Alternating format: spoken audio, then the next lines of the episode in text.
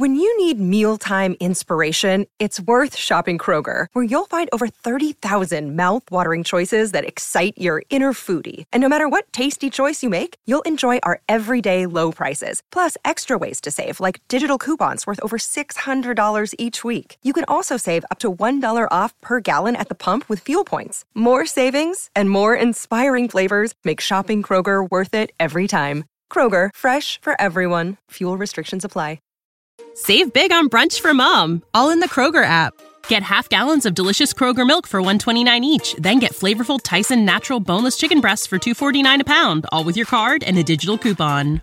Shop these deals at your local Kroger, less than 5 miles away. Or tap the screen now to download the Kroger app to save big today. Kroger, fresh for everyone. Prices and product availability subject to change. Restrictions apply. See site for details.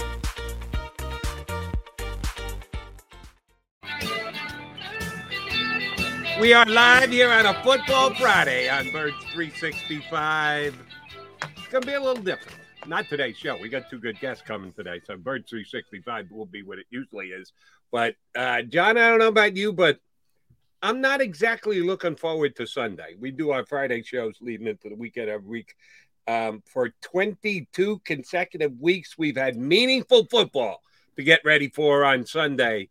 This week, it's the Pro Bowl we're getting ready for, and even though there are a bunch of Eagles there and more power to them, I hope they have a good game, hope they have a good time. Yeah, I'm not exactly pumped up for that, but we'll cover that over the course of the show. But the number one story is Dougie P is back in the league. JM, did you see this one coming?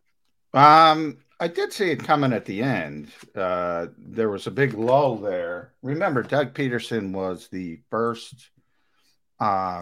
person interviewed for that job and circled all the way back, and they ultimately ended up in the same space. I don't think there's any question league-wide that the Jaguars decided on Byron Leftwich, and there was sort of this crackback from his camp that they didn't want to work with Trent Baalke, and they wanted to bring in Adrian Wilson as the general manager, and he stood his ground, very similar to the Doug Peterson standing his ground with the coaching staff here. Ultimately, they couldn't come to an agreement. Now, the original talk with Doug was he didn't want to work with Trent Baalke. So the only surprise is the timing. Ultimately, I think Rick Spielman's going to be there as the sort of new football executive, whatever title they give him. And he's going to be the one sort of working hand in hand with Doug Peterson. And I think, you know, that's very good for the Jacksonville Jaguars. I don't know why Shad Khan is moving forward with Trent Baalke still there. I mean, Trent Baalke's still there.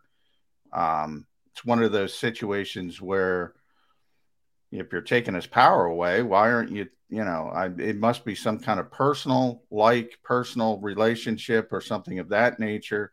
But we'll see how that part of it shakes out. The Jaguars got a lot better if they're bringing in that. We know they're bringing in Doug Peterson, but if they're bringing in Doug Peterson and Rick Spielman, they're getting a lot better. And they have the quarterback to build on the foundation. And I know Doug Peterson's excited about that, to work with Trevor Lawrence. So happy for Doug Peterson. It's going to be interesting from a Philadelphia perspective. To see, and the Jaguars come and visit the Eagles this year at Lincoln Financial Field. But think about the AFC South, Jody. I mean, you're going to have Doug Peterson and Frank Reich twice a year. Well, who knows if Carson Wentz is there? You might have Jonathan Gannon in Houston. He's a finalist there. They're going to have to make a decision too. The AFC South could be getting a lot of television time in the Philadelphia area. Right. Could be Philadelphia in the South, as a matter of fact. Yeah. Let me ask you a question about the Jaguars. You mentioned the Rick Spielman hire as well. Do we know yet that Trent Baalke is just going to be a figurehead? Do we not know that Trent Baalke is going to be the guy who Rick Spielman is going to report directly to? We don't have a clue yet as to what the power. Well, they haven't made the hire yet, but the scuttlebutt around the league is Spielman's going to report only to Shad Khan, so he's going to be the one in charge. And ultimately, if he's not going to go there. I mean, he's not going to go there for a position behind Trent Baalke. So you'll know relatively quickly if he's there. He's going to be in charge of the football operations. And I would assume that's what Doug Peterson wants, based on the fact that he didn't want to work with Trent Baalke in the first place. So I'm guessing at this point that's going to be the end game of this particular sort of shuffling of the deck chairs in Jacksonville. And then from the Jaguars' perspective, you have to ask the question, well, if you wanted Byron Leftwich, why didn't you just hire the guy he wanted to be the GM? So, I mean, those are questions Shad Khan's going to have to answer. All right. We'll take another step down this road. I like Byron Leftwich. I think he did a hell of a job last year working with Brady, working with Arians, the triumvirate of those three, running that Tampa Bay offense all the way to a Super Bowl title and another pretty good lengthy run in the playoffs this year. He's still relatively young. He has not had head coaching experience. Did he have the gravitas to say, oh, yeah, I'll take your job, but only if you use my hand-picked guy as the general manager? We're dealing with all this talk about whether interviews for the Rooney Rule are actually being given a realistic chance to get the job, or is it just them fulfilling obligation to take interviews? And a guy like Leftwich becomes the favorite to get a job. And he comes in having never coached before with the stance of, well, if you bring my guy in as a general manager too, well, then, yeah, I'll sign on to Jacksonville Jaguars. That's pretty presumptive if you ask me.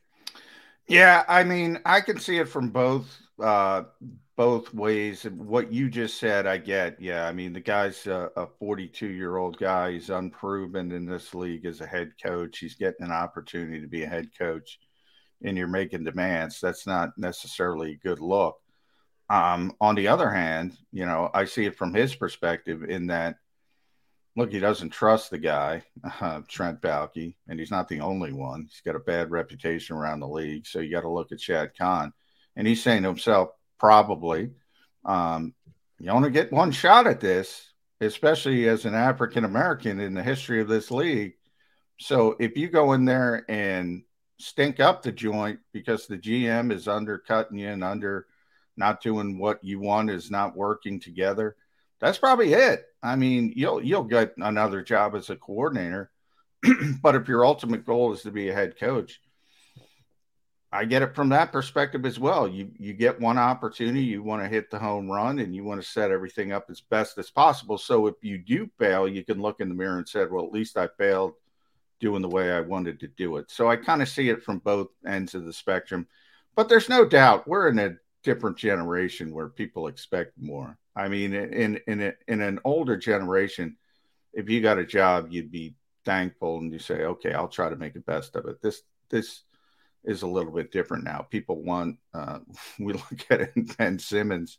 I hate to bring up Ben all the time, but you know, he doesn't even want criticism, and he wants people to go to his house, even if he doesn't answer their text message, and love him up. I mean, I don't know how to explain it, but it's just where you are. And as an executive, and we'll talk to Randy Mueller, it's something you got to deal with. Do you want the guy? But I will say, if I'm Shad Khan, that's probably what I would have said. I would have said, well, you know, screw you. I'm going to go get somebody else. I'm giving you this job, and you're going to dictate another hire? I'm hiring you, and you want to dictate another hire? Like I said, pretty damn presumptive. But then again, he's going to hire somebody else for Doug. So I'm very confident in that. But do you have any information that Doug suggested Rick Spielman was the guy? As far as I know, there's no crossover between those two guys.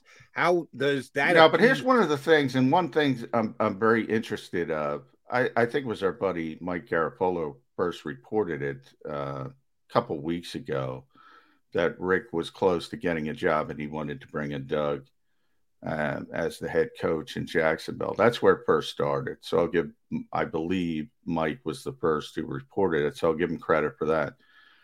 One of the things I always laughed at the Eagles for, and I still do it, I laughed at everybody that believes it. And I said this show, on this show, when the Eagles spun that Doug Peterson with his coaching staff and didn't know anybody and didn't have any connections. I mean, the guy played in the league for 13 years. The guy knows Rick Spielman. They're friends. They've grown to know each other from other avenues. This presumption that you don't know anybody if you didn't coach with them is absurd. I mean, the first whisper of his defensive coordinator is Jim Caldwell, who wasn't one of his coaches, but he was with the Eagles. And you learn, again, he had a 13-year playing career.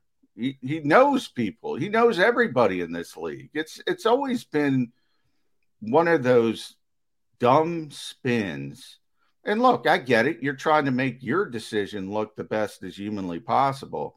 And I don't even blame the Eagles for it. I blame the people who bought it hook, line, and sinker, that this guy doesn't know anybody in the NFL. He knows everybody in the freaking NFL. Which I think was actually pretty funny because you've reported this. The other guys in Eagle Beat have reported this. It's never been stated on the record by either of the two parties, the Eagles and or Doug Peterson. But I think you guys are right. A big breaking point between Doug and the Eagles was Doug's desire to have more say over his very own staff. So they want to mock the guy because he didn't know anybody. We came and took over a coach. He doesn't have good enough contacts. He's not feeling strongly enough about his staff. Then when he finally gets some nerve and says, here's what I want out of my staff, you go, oh, well, you don't get to dictate your staff. Well, you can't have it both ways. You can't say the guy didn't make enough contacts as he was coming through the league. And then when he really gets strong about who he wants to work with and have on his staff, then you bounce him out the door. That's just stone cold ridiculous. Yeah, and I thought it was always an easy decision. I think if I were in that room and was Jeffrey Lurie, I would say, okay, I don't agree with it. Press Taylor's been sort of the lightning rod that people started making fun of. And I've told that story. I think it's ironic. Doug Peterson didn't hire Press Taylor. Right, Press Taylor was here in the organization. The organization loved Press Taylor. The organization thought he was a young, quickly rising coach with a lot of upside. You even go back to the Super Bowl season. You remember they made it very clear who came up with the Philly special. That was Press Taylor, who mined it from an old Minnesota-Chicago game. Chicago ran it on a 2-point conversion. It succeeded. That's where he found it. They put it in. They had it in. They use it in the biggest moment, the Super Bowl. He's a rising star, and all of a sudden, for whatever reason, and by the way, there are plenty of things to criticize Press Taylor for. I thought he was way too close personally with Carson Wentz. I didn't think he was willing to be his boss. He was more of his friend. So it's not that I don't think you can criticize Press Taylor, but he was a rising star in the organization right up until Doug Peterson took an interest in it. And then he was an idiot. And by the way, Frank Reich hired him right away, who was loved and beloved in this city. And people now give him credit for Doug Peterson's offense, even though Frank Reich will tell you to your face 150 times, no, that was Doug's offense. And, but for whatever reason, people spin things the way they want to spin things. And we'll see. I mean, those are the first two names floated out there, Press Taylor, Jim Caldwell, to be on his coaching staff. It's going to be interesting because I'll tell you this, Jody. I don't know. What's today's date? I don't even know. Today would be the 4-year anniversary of the Super Bowl winning victory over the New England Patriots. For the February 4th. Eagles. Okay. So we got a long way to go till September. We don't even know what the schedule is, but we do know the Jacksonville Jaguars are coming here to play the Philadelphia Eagles. And right. My advice to Nick Sirianni is win that game. Do anything to win that game. That's kind of a key one. Yeah, that's a circle. And as soon as the schedule comes out, type game. How do you think And there'll be a handful of guys left on this Eagle roster by the time 2022 rolls around who are also on the 2017 Super Bowl winning roster. It will be just a handful because that's what happens in the National Football League. Father time wins and players move on and teams move on. But there'll be a couple of guys left. How do they handle it? They go over and do the bro hug thing in warm-ups. Is there anything that is actually something that the Eagle fans can see a reaction to Doug P from his former players? How do you think it plays out on that day, whatever that day may be, that we won't find out about when it is till April? Yeah, I mean, I think people will be happy to see Doug, and there certainly his players loved him. I mean, there'll be no issues from that perspective. I think even the organization will be very gracious and thank him for coming back. I think the fans will be as well for the most part. But, you know, once kickoff starts, they're going to want to win that game. They're going to want to prove they were right. Maybe they were right. I don't know. It's just going to be interesting. It is good for the Eagles. He's in the other conference, and you're not going to see him that often. It just happens to work out. You're going to see him this year. But it is going to be interesting to watch it from afar and to see, because that is a bad organization. And if he can turn that organization around, well, there's no more whispers about Doug Peterson. I think there was too much. And a lot of this is human nature, and that, you know, Jeffrey and Howie wanted credit for the Super Bowl, and Doug got more of the credit because he's the head coach. And I think there was a little twinge of jealousy that started all this, and it ended where it ended. It shouldn't have ended. Doug should have been given. I've said it 100 times. I still believe it. He should have been given another year. Then if he fails, then fire him. Fine. With his guys. And he wanted Press Taylor to be the offensive coordinator, Matt Burke to be the defensive coordinator. And if he couldn't get Matt Burke, it was going to be Corey Unlin. And people snicker at that. Fine. Then if he fails, he fails. But he earned the right to pick who he wanted to pick on his coaching staff. That was an opinion that was shared by many when the divorce happened between Doug Peterson and the Eagles. They ended up with Nick Sirianni. At least they seem to have landed on their feet with their replacement choice. But good for Doug Peterson in that he's getting a job just 1 year out, which, oh, by the way, he cashed Eagle checks all throughout this year because he had time to go left on his contract. So we didn't have to come up with a GoFundMe page for Dougie P. Got to get out, play some golf, and enjoy his life and go watch his son play. But he's right back in the mix after only 1 year, which is not a bad thing. Some guys wait a lot longer than that. Some get lucky and turn around and get a job right away. Doug was hurt by the fact that the Eagles waited a week before they decided they were going to move on from him. And usually the chopping block comes as soon as the season is over and done with. The Monday thereafter, the Tuesday thereafter. Doug didn't get his walking papers till a week later, so that compromised his possibility of getting a job last year. Well, a year later, he is back in the NFL as a head coach, and yes, I think a lot of Philadelphia fans will be pulling in part for the Jaguars next year, except for that 1 week when the Jaguars are coming to Philadelphia to actually take on the Eagles. All right, that is just one of many topics we will hit on today. We've got two good guests that are scheduled to join us. It's a Football Friday. Yeah, it's only the Pro Bowl on Sunday, but that Senior Bowl with guys that are going to eventually play in the league you can watch on Saturday. So you actually got football both days, but it is not a true NFL weekend of action. But we'll make the most of it just the same and try and stick to our routine. Ed Game Day Kracz is going to hop aboard. He's certainly got some insight to Doug Peterson getting the job down in Jacksonville and his time here in Philadelphia. So we'll get Eddie Kracz up early.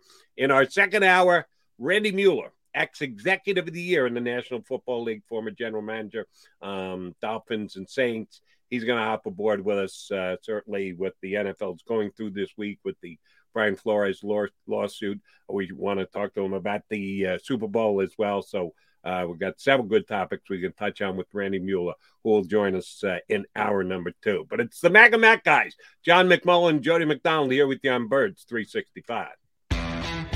Go for the midnight dares. Go for the memories. Go for the view that goes on forever. go for the bubbles in your bathtub and in your drink. Go to bed whenever you want. Or don't. Go for him. Go for her. Go for the win. Go to Ocean Casino Resort. Book your trip at theoceanac.com. At Stateside Vodka, every new customer gets the world's best rocks glass. Free. What's that? A rocks glass? You're telling me that bottle is cut in half? You could say that. Holy shit. And you're telling me I can get one of these glasses for free? That's right. One free rocks glass per customer with each first-time purchase of Stateside Vodka. So good, it just disappears.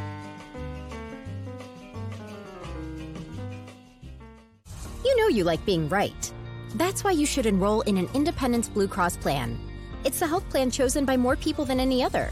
With more doctors and hospitals, more benefits that really rock, more of the coverage you want for the right price, including free doctor visits 24/7. It's a choice you can feel good about. Because when you're right, you're right. And when you've got Independence Blue Cross, you're right where you need to be. Call 1-844-200-2583 today to get an Independence Blue Cross plan.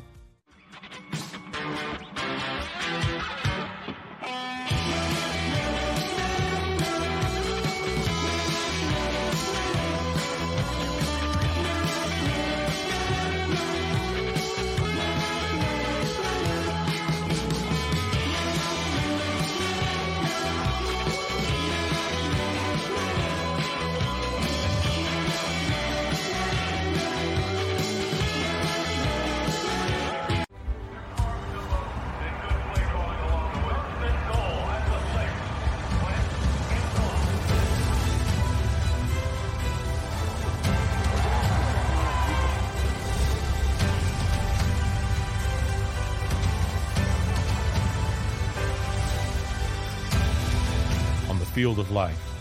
First Trust Bank is there for you. 7 on 3. 1, 2, 3. Because Philadelphia dreams deserve a Philadelphia bank.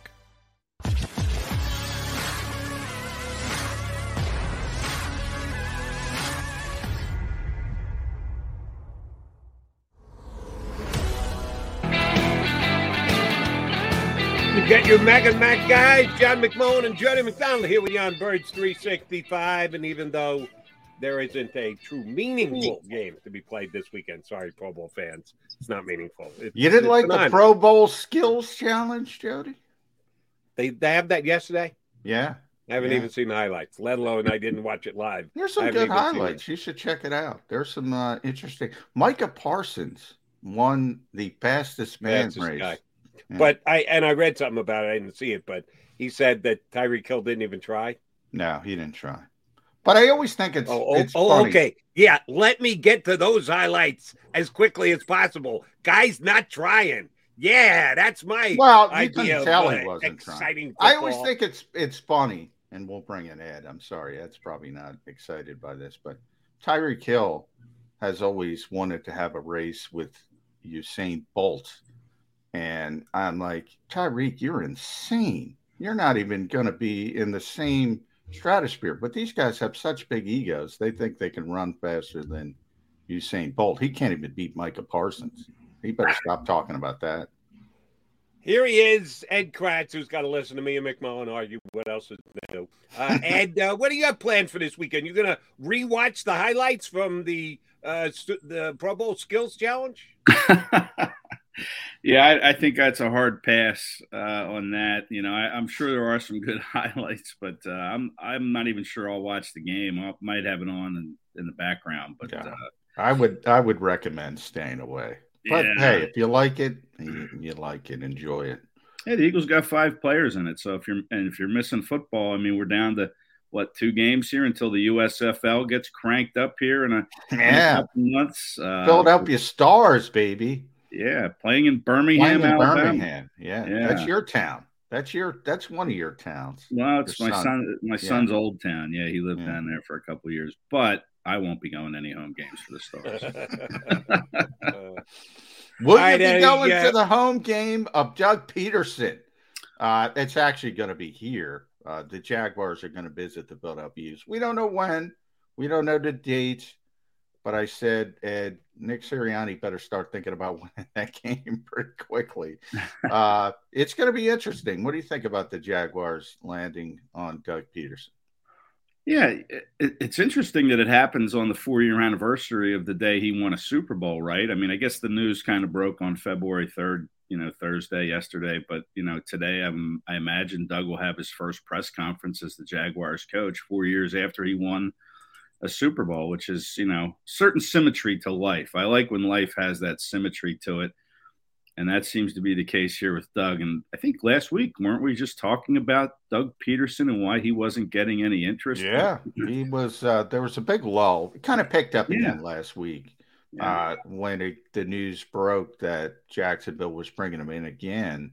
But there was a big lull. He was their first interview like a month ago, probably over a month ago. And then he got an interview in Chicago, and we knew they weren't going in his direction because they just fired Matt Nagy, who's an Andy Reid guy, who's a Doug Peterson guy. So they wanted to go in a different direction. And then it just went silent. And all of a sudden, Jacksonville couldn't get the guy they wanted, which was Byron Leftwich, and you got to circle back. You talk about symmetry, Ed. Go back to 2016, and the Eagles – they didn't want Doug Peterson. They wanted Adam Gase, and then they wanted Ben McAdoo, and then they landed on Doug Peterson and worked out. Sometimes it's better to be lucky than good. Same thing might happen to Jacksonville. They wanted Byron Leftwich. They land on Doug Peterson. I don't know. Super Bowl, 4 years, as you mentioned. Why are we talking about Doug Peterson in Jacksonville 4 years after the only Super Bowl title in Eagles franchise history? It still amazes me. It really does that they won that game. I mean, and you're going to find on Twitter and all the social media accounts today, all these highlights of the Eagles and, winning that Super Bowl, of course, the Philly special. And, listen, I'll watch those before I'll watch the Pro Bowl. Yeah, Pro Bowl. You're exactly right, Ed. But listen, I think it's a great hire for Jacksonville, to be honest. I mean, Leftwich would have been good. Yeah. But, Doug has the history of working with Carson Wentz. Now you could say he helped ruin Carson Wentz. I don't know if that would be the case, but he did have Wentz playing at a very high level in 2017, and he's got Trevor Lawrence. The Jaguars have 12 draft picks. I think 5 of those are in the first 103. So he's an experienced guy who knows how to run an offense, and, he could be just what they need, that emotional intelligence down there in North Florida. Let me run something by both you guys. I want your reaction to this. Our buddy Sheil Kapadia, who, of course, covers the Eagles, covers National Football League now for Athletic, was here in town for many years, just tweeted this about Doug Peterson. Doug Peterson's strengths, capable of high-level game planning and play calling, connecting with players and his staff, adjusting scheme to players, won't meddle with personnel or defense. 2 questions: can he build a good enough staff? Can he be innovative on offense?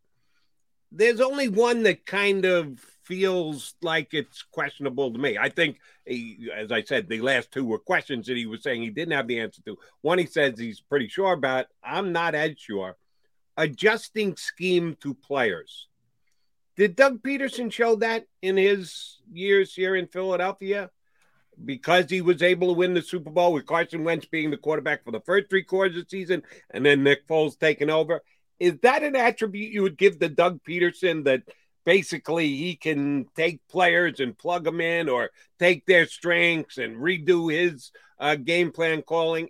Is that a fair praise level achievement that Doug Peterson has earned? It's curious. I'll put it that way. And I don't want to speak for Sheil, but maybe he checks that box for Sheil because of what Peterson and Frank Reich, even maybe to a larger extent, were able to do once they lost Carson Wentz with the knee injury out in Los Angeles when Nick Foles had to step in. They went back and watched every snippet of tape on Nick Foles' previous games, and then they kind of adjusted their offense to what Nick Foles does, and that really helped. They became more of an RPO-heavy offense, and that's kind of what led them to the Super Bowl. So maybe that's why he checks that box of being able to adjust scheme to players. But, yeah, other than that, I would have a hard time really thinking that you know, he did that. Right. You know, but he didn't have to do it often because Wentz was his quarterback for 4 years. And except for that little hiccup when Nick Foles had to step in and lead him to a Super Bowl. But, yeah, to me, he was hesitant to play young players, I think. I mean, they did play some young players late in his tenure here, but it seemed like he really leaned on his veteran-type players. And now he's going to have a much younger team down there in Jacksonville. I mean, who are the leaders on that Jaguars team? You know, I can't think of anybody, but, you know, he had some pretty good leaders on this team when he came on board. And, you know, he had his leadership council that he was able to bounce ideas off of. But as far as adjusting scheme, I can't – maybe, John, you can. I can't think of any other time really where you could point to an example of that other than, like I said, getting Nick Foles ready when Wentz got hurt. Yeah, well, I think that's the biggest part, I think. And we're going to try to have Sheil on the show early next week, Jody. He mentioned he could probably do it, so we'll ask him. My guess is he's talking about the Super Bowl year, as Doug said, where they changed the entire offense. I think people forget that the Eagles played Nick Foles at the end of the regular season. He was pretty bad. I mean, he was pretty bad in the regular season. And it was Doug who said, all right, we got to – and it was really more John DiPilippo than anybody else. John was the one who broke down like every single Nick Foles play, tried to figure out what he liked to do, but tried to figure out what he could do well. And as Ed mentioned, they went more to – the RPOs, the quick throws, the quick reads. And Nick just got really, really hot at the right time. I always called him Benny Johnson, the old microwave in the NBA. When he got hot, you couldn't stop him. And Nick Foles got hot, and nobody could stop him over that 2-week span. And, you know, whoever you want to give the credit for, Doug Peterson, Frank Reich, John DiPilippo, they were all involved.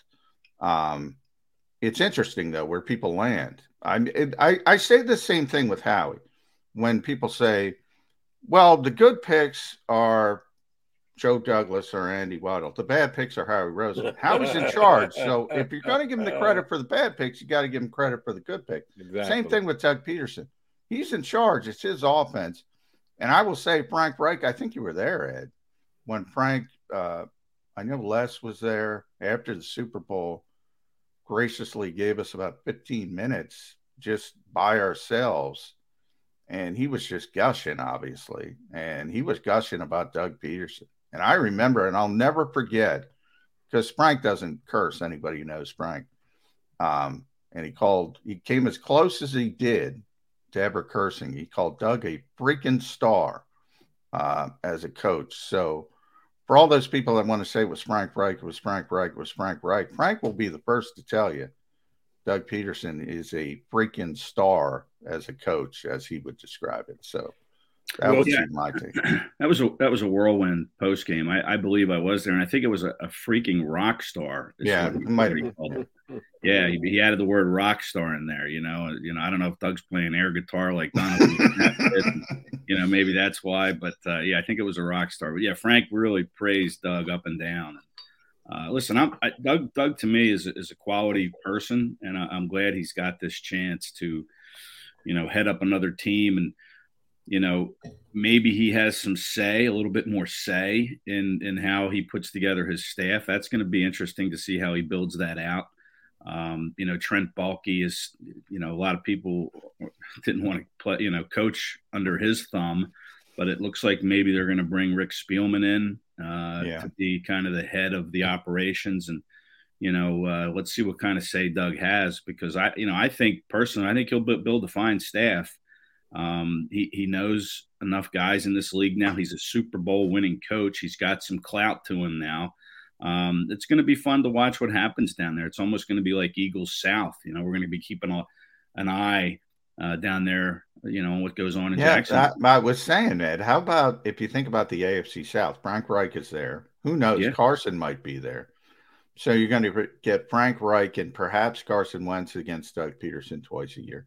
What if Jonathan Gannon ends up in Houston? What? The AFC South is going to be exciting for Philadelphia fans. Yeah, they're going to have to start televising that locally, those games, aren't they? You know, so we can kind of watch those matchups. Never going to happen. Pittsburgh always wins here in this town. The AFC game is always the Steelers. They've done research on it for years. It annoys me because I'm hoping that it's the Jets from time to time, and it never is. Sorry. Even with Dougie P or Carson, they didn't bring the Colts in at all this year as the AFC game. Yeah, Jacksonville doesn't have Doug any. Either. Doug better get used to London, too. He better like those trips.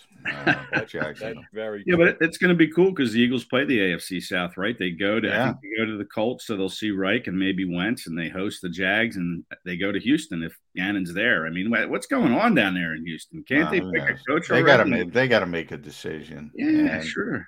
Now they're mixed up in the Brian Flores stuff, so I guess we'll go there with you since we have to ask you. I mean, that is such a mess.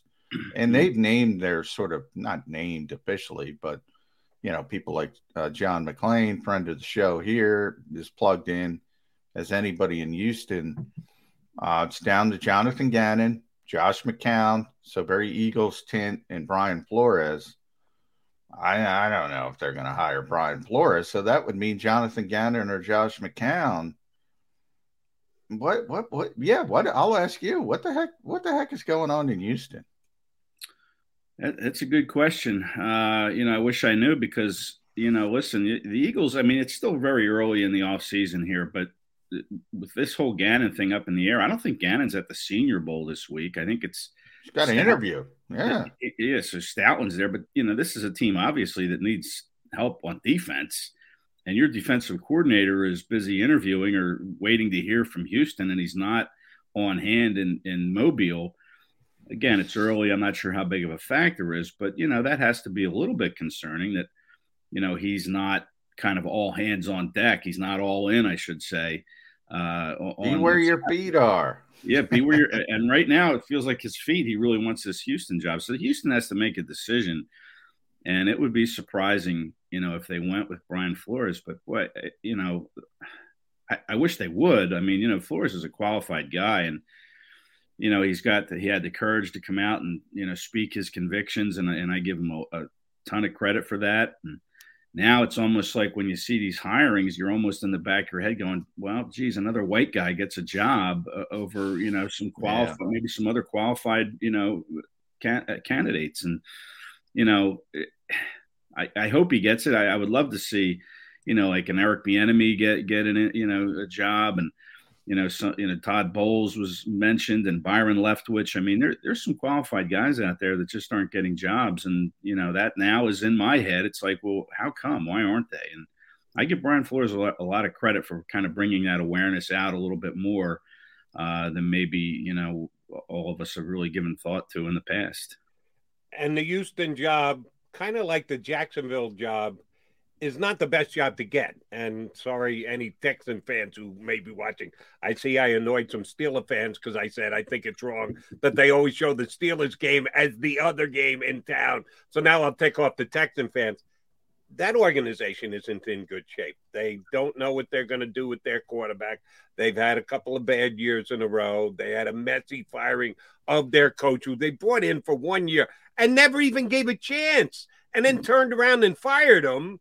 I don't know if I'd want that job. I'd rather have the Jacksonville job than the Texans job as of right now. So what happens if Brian Flores gets that job? Does he then afterwards say, well, they mishandled me again? Well, they mishandle everybody. It's not just you, Brian. It's not because you're African-American. It's because they're just a bad football organization. Yeah. How do you – in fact, I'll throw this in, Ed, and then you can – how do you – if you're an owner in this league, look, I agree with a lot of your sentiments and what you said about Brian Flores, but if you were to hire him now, how do you fire him if you think he's not doing a good job? And right. I'm talking 2-3 years down the line, you're going to get killed. Doesn't that affect your thought process? This is such a difficult layered problem. It really is. Yeah, but listen, you know, wins and losses are what you're going to base your decision on. It's a results oriented business, and if 2 or 3 years down the line Brian Flores is sitting at, I don't know, 13-26 or, you know, whatever, then okay, then there's a justification. But, you know, when you look at the Dolphins, I mean, I think he had 2 winning seasons down there in Miami, which in a row, which isn't easy to do, and so really there was no Great. Well, I'll go. Let me throw this curveball at you then. We're talking about a Super Bowl winning coach here, prior 3 years off, winning Super Bowl.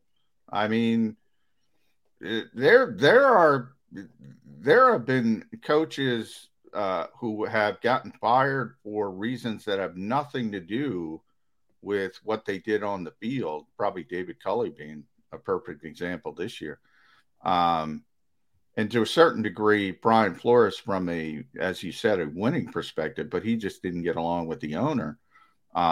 Same thing here with Doug Peterson and Jeffrey Lurie, where Jeffrey Lurie saying, I don't like your coaching staff, so you're out. I don't care if I got this Lombardi trophy. So I don't know how you can legislate that, you know? That to me is the most difficult problem. Yeah, I guess if Flores and whoever the GM is in Houston or the owner, they're not getting along, and Flores is 26-13, and you fire him, then you know, then you might have issues. But listen, I mean, that's down the road. I always try to be where my feet are, right? I mean, what can Flores do today, tomorrow? You know, each day he's being evaluated, and maybe notes are kept if it comes down to a divorce at some point in the future. So there isn't a big, you know, stink that would arise from any kind of firing. But I, you know, certainly he's qualified in my book. And to answer Jody's question is what does he bring to Houston? Or I think Deshaun Watson probably stays, and you know, not having Watson last year was, you know, that was a big handicap for the Houston Texans, not having a real quarterback. Davis Mills was okay. You know, Tyrod Taylor, I think, started the year, got hurt, but hold on, let me hop in there, Ed. Sure. He stays for Flores, but he wouldn't play for David Culley? Yeah, I don't know the dynamics of all that, Jody, but I think Jack Easterby is the problem. And as long as he stays. Jack Easterby's not going anywhere. Yeah, no, but I thought he liked Flores. I thought, you know, that was one reason he wanted to go to Miami, Watson. One of his preferences to be traded was to Miami. I thought it was because of Flores. So I think, you know, my understanding is they have a good relationship. So maybe, you know, Flores is able to come in and kind of smooth that relationship over, and Watson gets back on the field. Of course, he's got all those other issues that, you know, here we are a year later that really haven't been resolved yet, which is strange. But, you know, maybe Watson stays. I don't know, because of Brian Flores. One more Flores question, and this came to light within the last 24 hours. And I'm sorry, I either don't understand it or don't believe it. He got the text message from Bill Belichick, congrats on getting the job. It was before the job was ever actually given to anybody, and then he didn't get it. Belichick explained it away as, I just made a mistake. I meant Brian Dable, not Brian Flores, and I just sent the text to the wrong person. Okay, I'll believe all of that. Now Flores is actually claiming that he believes Belichick helped Dable get the job. Both Bryans worked under Belichick in New England, and it's Flores' belief that Belichick wanted Dable to get the job, and he actually lobbied for him and has influence with the New York Giants. I know that the NFL is a little tight little circle for as big a corporation as it is and as much money as they generate. There is a nice little core of tight individuals. But Belichick is 2 friggin' decades removed from being with the Giants. Does Flores really make us believe that Belichick is in Mara's ear to tell him who he should or shouldn't hire as the head coach of the year? You buy any of that? Well, I mean, it's almost a he said type of situation, unless there's documentation. I mean, I guess they're Brian Flores' beliefs. You don't know, you know, at what emotional state he was in when he made those remarks, if he's still very fired up about this, which I can't blame him if he is. And if that's what he believes, you know, it's hard to refute that. But, you know, unless there's documentation with some of this stuff, like, you know, the whole being paid to tank thing down there in Miami. Well, that I kind of do believe. Yeah, and then of course Hugh Jackson jumps on that and says, you know, I was paid $50,000 to lose each game, but you know, there's got to be some documentation. But I think this is just Brian Flores' belief that Belichick helped him get that job, and there's probably no documentation to it. But I'm not going to refute how Brian Flores feels emotionally about this. You know, maybe he has good reason to believe that. I don't know. So, you know, I'm not just going to dismiss it out of hand and think it's just, you know, kind of the rantings of some bitter man. I think maybe he actually, I'm sure he actually believes that. And if so, you know, that's how he feels. And I don't know any differently if it's right or wrong. Yeah, one of the problems, and we had Dan Lust on earlier in the week, one of the best sports lawyers in the industry, and he kind of mentioned, you know, some of the Chargers came across as throwing things against the wall as opposed to being more focused. The problem with the accusations that as you mentioned, Ed. Look, Denver, we'll use Denver in this example, the accusations against John Elway. Well, there's 5 other people in that room. So, you know, it's going to be pretty concrete as to what went on from those other witnesses, so to speak. And the same thing with the New York Giants. The Giants put out an emphatic statement. They are very confident that Bill Belichick had no knowledge. But we all know, you just mentioned the Senior Bowl. There's people talk in this league. People get behind the scenes, and we're going to have Randy Mueller on in the second hour.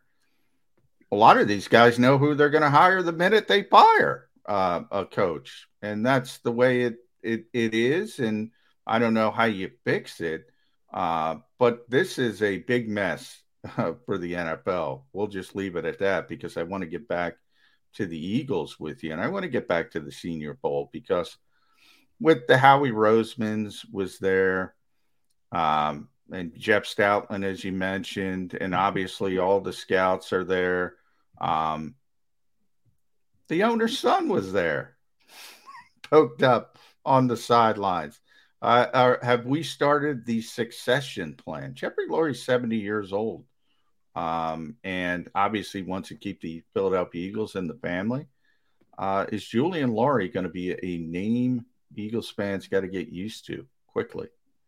Sure sounds like it. And if you're asking me if I have a problem with it, I certainly don't. You know, he went to Harvard, presumably a pretty bright guy. He's been around the team, around the business, the front office side of things. And you know, I have a son who's 25 years old, and he went to NYU, and he's a very smart kid. And if I owned a football team, you're darn right, I would have him riding shotgun with me through the whole process and, you know, be grooming him to take over. And I know what he's doing in his life at the age of 25, which is pretty good. So, yeah, I have no problem with Julian Lurie stepping in. I know I think he's a very heavy analytical type of guy who really follows the analytics, but you know, the Eagles are doing a lot of that anyway.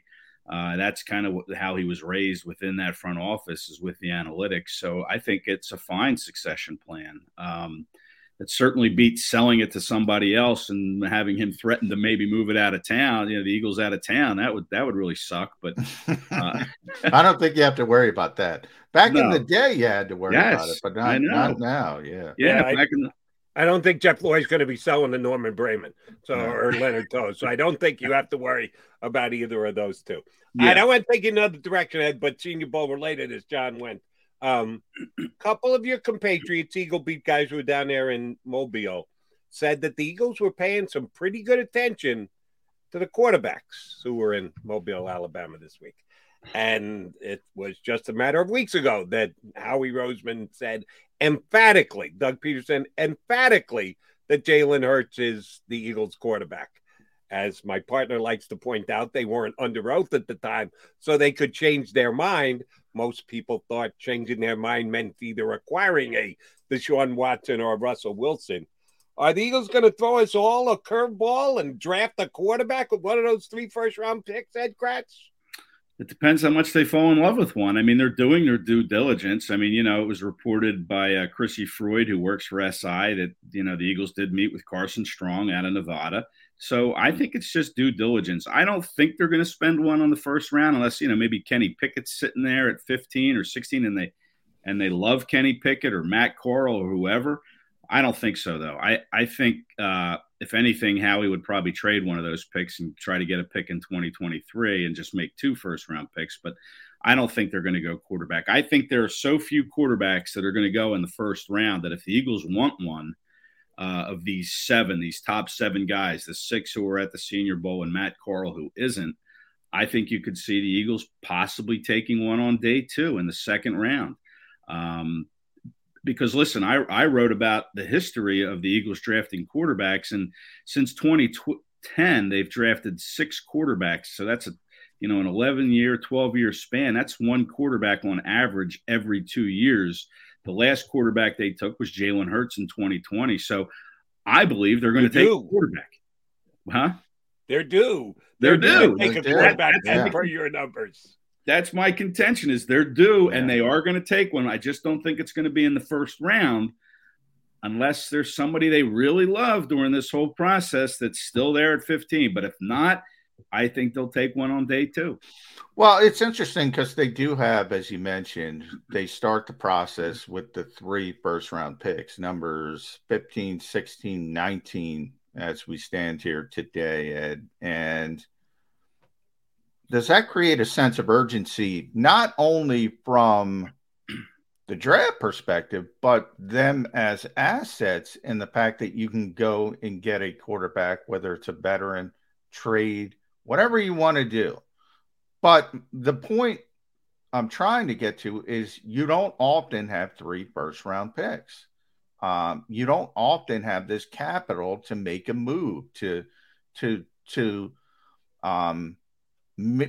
do anything you want to do, in essence. Now, you might have to overpay a little bit to get a Russell Wilson or somebody of that nature, but in theory, if you can convince him to come here, you can get it done because you have the capital. Does that increase the sense of urgency at all? And I've heard, and I'm in this camp as well, Ed, I don't think they're taking three first-round picks. I think they're going to try to trade one, but that doesn't mean you can trade one, you know? I think people are just assuming, well, they'll kick one back and they'll get an extra one in 2023. That's not as easy as people might think. So does having the three first-round picks right now create a sense of urgency for Howie Roseman? Listen, I think they're going to build the team around Jalen Hurts. I honestly do. I mean, and we all know why the Eagles have three first-round picks, right, John? Because Anthony Patch and why Andy Weidel did a great job getting him. It wasn't because of anything Howie Roseman did, right? Howie Roseman gets no credit for getting three first-round picks. It's very rare, you're right, and you have to give Roseman credit for that. But I don't think it's a sense of urgency to find a quarterback. I mean, I think they are genuinely happy with Jalen Hurts. And, this whole Russell Wilson speculation, Deshaun Watson, I mean, it makes for good, print media to write stories about, sports talk radio doing conversations with, but I just don't see it. I mean, Nick Sirianni was emphatic when he said, there are no secrets here. Jalen Hurts is our guy. How do you walk that statement back in the offseason in that locker room with that team who is fully behind Jalen Hurts? And Devontae Smith, it was interesting, said on Sirius Radio the other day that Jalen Hurts called him after the Cincinnati Bengals won the AFC Championship and said, did you see that? He goes, that can be us. We can do that. I mean, there are people in that locker room that love Jalen Hurts. There is. But can I tell you how I would walk it back, Ed? I'll tell you right now how I would walk it back. I wouldn't say anything. I would say, guys, this is Russell Wilson. Right. Can he show you his Super Bowl ring? That's how I would walk it back. And trust me, they would, it's sort of like the same thing. I was worried about Nick Sirianni and how he would be accepted in that locker room because so many people in that locker room love Doug Peterson. But those guys know it's a business. They go through it every year. And ultimately, look, there were some questions. I mean, I don't think it's pretty evident Fletcher wasn't happy early in the season. But Nick Sirianni slowly won everybody over, and they gave him a chance. Doesn't mean they don't like Doug Peterson, because they like Doug Peterson. But I don't think it's mutually exclusive. I think they love Jalen Hurts, and they love to have Russell Wilson. I think those two things aren't mutually exclusive. I don't know. I think it's a young locker room. I think they're all in on Jalen Hurts. I think you bring a 33 or 34-year-old guy in here who was on the back half or back quarter of his career. I'm not sure that's an easy sell. And you mentioned that it took, Sirianni some time to win over that locker room with the veterans. I think if you get rid of Hurts, it's going to take time to win over that locker room, whether it's Watson. or Wilson, because I just think they're so all in on Hurts, and they really believe that they're building something as a young core that's going to lead to success over these next couple of years. And I think if you drop that bomb, if you will, into the middle of that locker room, that's going to be tough to overcome, in my opinion. All right, last thing from me, I need help from one of you two guys. So I'll ask you, Ed, and if you don't know, I'll turn to John. Boston Scott is a two-sport star? I know he's a good touchdown scorer against the New York Giants, but what the hell else can he do well enough that he's now considered a professional athlete? Yeah, sorry, it goes right over my head. I don't get the whole gaming thing. Can you guys explain this to me? Ahead, let's see if Ed does. Well, I'm kind of hoping John writes something about it, because I certainly don't understand it. Well, he's really good. I was told he's really good at a race car game where the race cars play soccer. He's really elite at it. So he's a two-sport athlete. That's what I was told. Hey, I know gaming's huge, though, right? I mean, it is. Yeah, and but I don't really pay attention. I don't play video games. No, I don't. But listen, Boston Scott's 25 years old. I mean, sure, he's right in that wheelhouse of that generation, the big video game. So that's pretty cool, actually, that he's. But I know he's really, really good at it. Like, it's not like he's top, not even 1%. Like top 0.1% or something like that. So he's really good at it to a almost frightening degree, evidently. That's all I know. More power to him, but it is something that I just don't comprehend. But that's okay. Hey, if he's got another gig that he can spend some quality time with during the off season, put a couple extra bucks in his pocket, more power to him. Maybe you play for less for the Eagles. Nobody takes less money because of their other gig. Tom Brady always got his millions, despite the fact they had a wife who was making it two or threefold more than he was. All right, Ed, we need you to get on the record. Who's winning the Pro Bowl? I was going to. This is huge. I don't even know who played. I don't think it's AFC versus NFC. I don't even know who is it.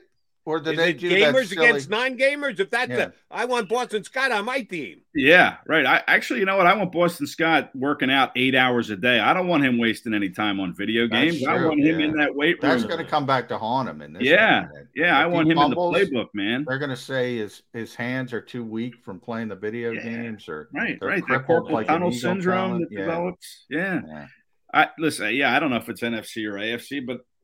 I'm an NFC guy. I know Jody's an AFC guy. I'm going NFC, Jody. I'll bet $1 the NFC East wins, or the NFC. I think the NFC is favored by 27.5.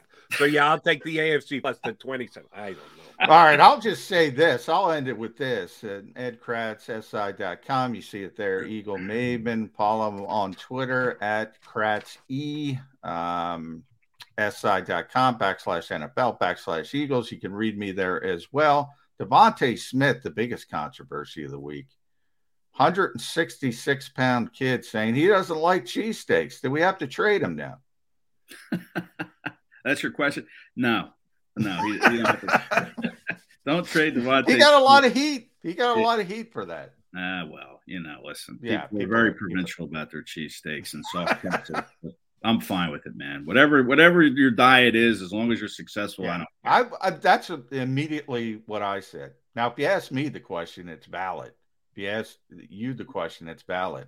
He's 166 pounds. He's not eating a lot of cheesesteaks. Yeah. Use your common sense. He could put on a couple pounds. It wouldn't be the worst thing in the world. So I'm not running him out of town, but I would suggest he rethink his cheesesteak stance. Eddie, good stuff, buddy. We'll have you on next week prior to the game that actually matters. I know I'm underselling the Pro Bowl. We don't even know if it's the AFC against the NFC. John is singing the praises of the challenges. I'm telling you. Go to NFLs.com, their Twitter account. Watch some of the highlights. Some good stuff. Some good one-handed catches. The race was fun with Micah Parsons. But I didn't watch it. I wasn't going that far. But I watched a few clips. I'd recommend it. I had more important things to do, like watching Odd Couple reruns than yesterday. They were playing dodgeball. Darius Slay had a great moment playing dodgeball. You should check that out. You're worried about Boston Scott playing video games, but you're cool with Darius Slay playing dodgeball? Yeah. No, put that ball down, Darius. We need you to cover next year. What did they say in the movie? Duck, dip, dodge, and I think duck again or something. It was a great movie. No. I'm still thinking of the Odd Couple reruns. I don't know where you're watching it, but I love that show. I would love to check that out this weekend. The Decade Channel. It should be on your cable if you're Comcast every day at 5 o'clock. 2 hours, 5 and 5:30. Excellent. For, the Odd Couple. I'm an Oscar Madison fan, Jody McDonald. Hey, he's my idol. I tried to be Oscar Madison for the last 30 years and unfortunately failed. Andy Kracz, never a failure when we've got you on. Thank you much for doing so. We'll talk to you next Friday. Thanks, guys. Enjoy the game. Yes, the big game, the huge game, the Pro Bowl. Who cares about the Pro Bowl? All right, John McMullen, Jody McDonald. We are the Mac and Mac guys. We'll come back and kick a couple things around. Randy Mueller, former general manager of both the Saints and the Dolphins, executive of the year in the year 2000, going to hop aboard with us in hour number 2 on Birds 365. Go for the midnight dares. Go for the memories. Go for the view that goes on forever. Go for the bubbles in your bathtub and in your drink. Go to bed whenever you want. Or don't. Go for him. Go for her. Go for the win. Go to Ocean Casino Resort. Book your trip at theoceanac.com. At Stateside Vodka, every new customer gets the world's best rocks glass. Free. What's that? A rocks glass? You're telling me that bottle is cut in half? You could say that. Holy shit. And you're telling me I can get one of these glasses for free? That's right. One free rocks glass per customer with each first-time purchase of Stateside Vodka. So good, it just disappears. Our bodies come in different shapes and sizes, so doesn't it make sense that our weight loss plans should too? That's the beauty of Noom. They build a personal plan that factors in dietary restrictions, medical issues, and other personal needs so your plan works for you. Noom doesn't restrict or shame when you want to treat yourself. Their flexible program focuses on progress instead of perfection. You don't have to give up carbs or anything. And with their daily lessons, you can learn something new about your food choices every day. After just a few days of using the app, I learned how to recognize cues for overeating and how to choose the right foods to feel full. Stay focused on what's important to you with Noom's psychology and biology-based approach. Sign up for your trial today at Noom.com. That's Noom.com. And check out Noom's first ever cookbook, The Noom Kitchen, for 100 healthy and delicious recipes to promote better living. Available to buy now wherever books are sold. When you need mealtime inspiration, it's worth shopping Kroger, where you'll find over 30,000 mouthwatering choices that excite your inner foodie. And no matter what tasty choice you make, you'll enjoy our everyday low prices, plus extra ways to save, like digital coupons worth over $600 each week. You can also save up to $1 off per gallon at the pump with fuel points. More savings and more inspiring flavors make shopping Kroger worth it every time. Kroger, fresh for everyone. Fuel restrictions apply. You know you like being right. That's why you should enroll in an Independence Blue Cross plan. It's the health plan chosen by more people than any other, with more doctors and hospitals, more benefits that really rock, more of the coverage you want for the right price, including free doctor visits 24/7. It's a choice you can feel good about, because when you're right, you're right. And when you've got Independence Blue Cross, you're right where you need to be. Call 1-844-200-2583 today to get an Independence Blue Cross plan.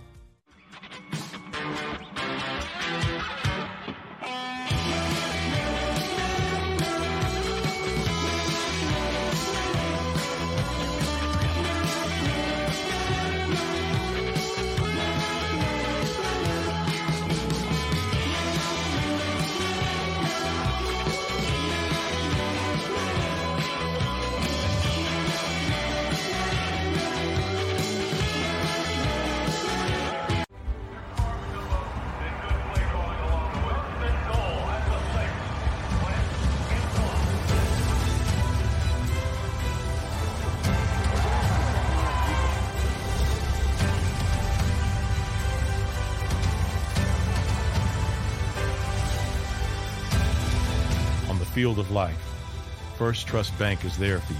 7 on 3. 1, 2, 3. Because Philadelphia dreams deserve a Philadelphia bank.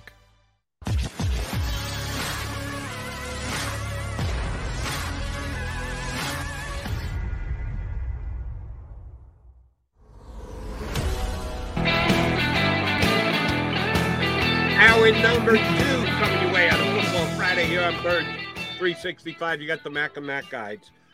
We are more than a week out, 9 days away from Super Bowl 56. But we're only a couple days ahead of the all-important Pro Bowl. And, John, I looked during the break. Not all wagering outlets have put up a betting line on the Pro Bowl yet. Some have, some haven't. They actually wait on this because they know it's not going to be big money that they're handling, but the diehards will find a way to get in before the game actually starts. And they're still making adjustments to the rosters, guys deciding whether they're going to play or not play. I love that matters, the adjustments to the roster. They have to have some reason for not putting a line out on it yet. But one place that I have found that has put a line out on it has it as a pick 'em. All right, way to go out there on a limb. Pick 'em. Well, let me ask you this. I can't even get to the pick 'em. Is it NFC versus AFC? Am I conflating that with the NBA? They changed, correct. Team, whatever. They do a draft in the NFL, in the NBA. In the NBA. So it's Team LeBron against, I think it's Team Durant again this year, even though Durant's not going to play in the game. He's going to choose up sides with LeBron. But I think it's the AFC against the NFC. And it's a pick 'em. And the over-under, Johnny, maybe you jump in on the over-under, 61.5, which is high, but they don't play a lot of defense. No, I'm going to go over. All right. I'll say that. I'm going to go over for the reason that it's in Las Vegas, so it's in Allegiant Stadium, and that's indoors, so you're not going to worry about anything of that nature. So I'm going to go over. But I will say this, because I knew I remembered, Jody. So I just looked it up real quick. At one point, because for some reason it stuck into my mind, Michael Irvin had a team one year at the Pro Bowl. Right, they drafted. Yeah, and it was Team Irvin beat Team Rice one year. Team Jerry Rice against Team Michael Irvin, which, by the way, and the NBA, as I mentioned, does that. I don't know. That makes it even worse. Like, to me, it makes it even worse. At least if I know it's AFC versus NFC, if it's Eastern Conference versus, at least I get it. I know who's where. It makes it even worse. Do you enjoy that? I know you don't enjoy any film format like me, but doesn't that make it worse? The reason why I thought it was ridiculous with the football was, at least in basketball, it's only 24 guys. And you can get it over and done with in the better part of an hour. Just boom, boom, boom, back and forth, draft pick. You got to fill out a whole roster? You tell me Michael Irvin's doing the research on getting together the perfect roster? Stop it. You know that it's just window dressing. So, yeah, it annoyed the snot out of me when football did it. Basketball's not near as bad, and they do a nice job. Turner always does it with the actual draft night going back and forth between the two guys. It actually can be entertaining. Then, to me, it has no effect on a game. It's just a bunch of guys playing schoolyard basketball, running up and down, and there's no continuity. There's no really I'm a traditionalist. I want to see Eastern Conference versus Western Conference. I want to see NFC versus AFC. But then again, I don't want to see any of it. So, I guess it doesn't matter. But they have a hell of a skills competition, according to John McMullen. Yeah, I thought it was – well, here's how I'll describe it. I think it's better than the game. How about that? I don't think it's great. I think it's better than the game to see guys out there having some fun at least and playing some dodgeball. Doesn't neither one moves me much. I'll leave it at that. Want to double down on something I brought up with Ed and want to get your take on it. Again, trusting the guys that you know as well as you do, spending in the time in the Eagles press box with them or on the road press box with him on a week in, week out basis. A couple of guys did go down to Mobile to keep an eye on the power brokers would be for the Philadelphia Eagles and what they're checking in and checking out on as far as the Senior Bowl players in practice go.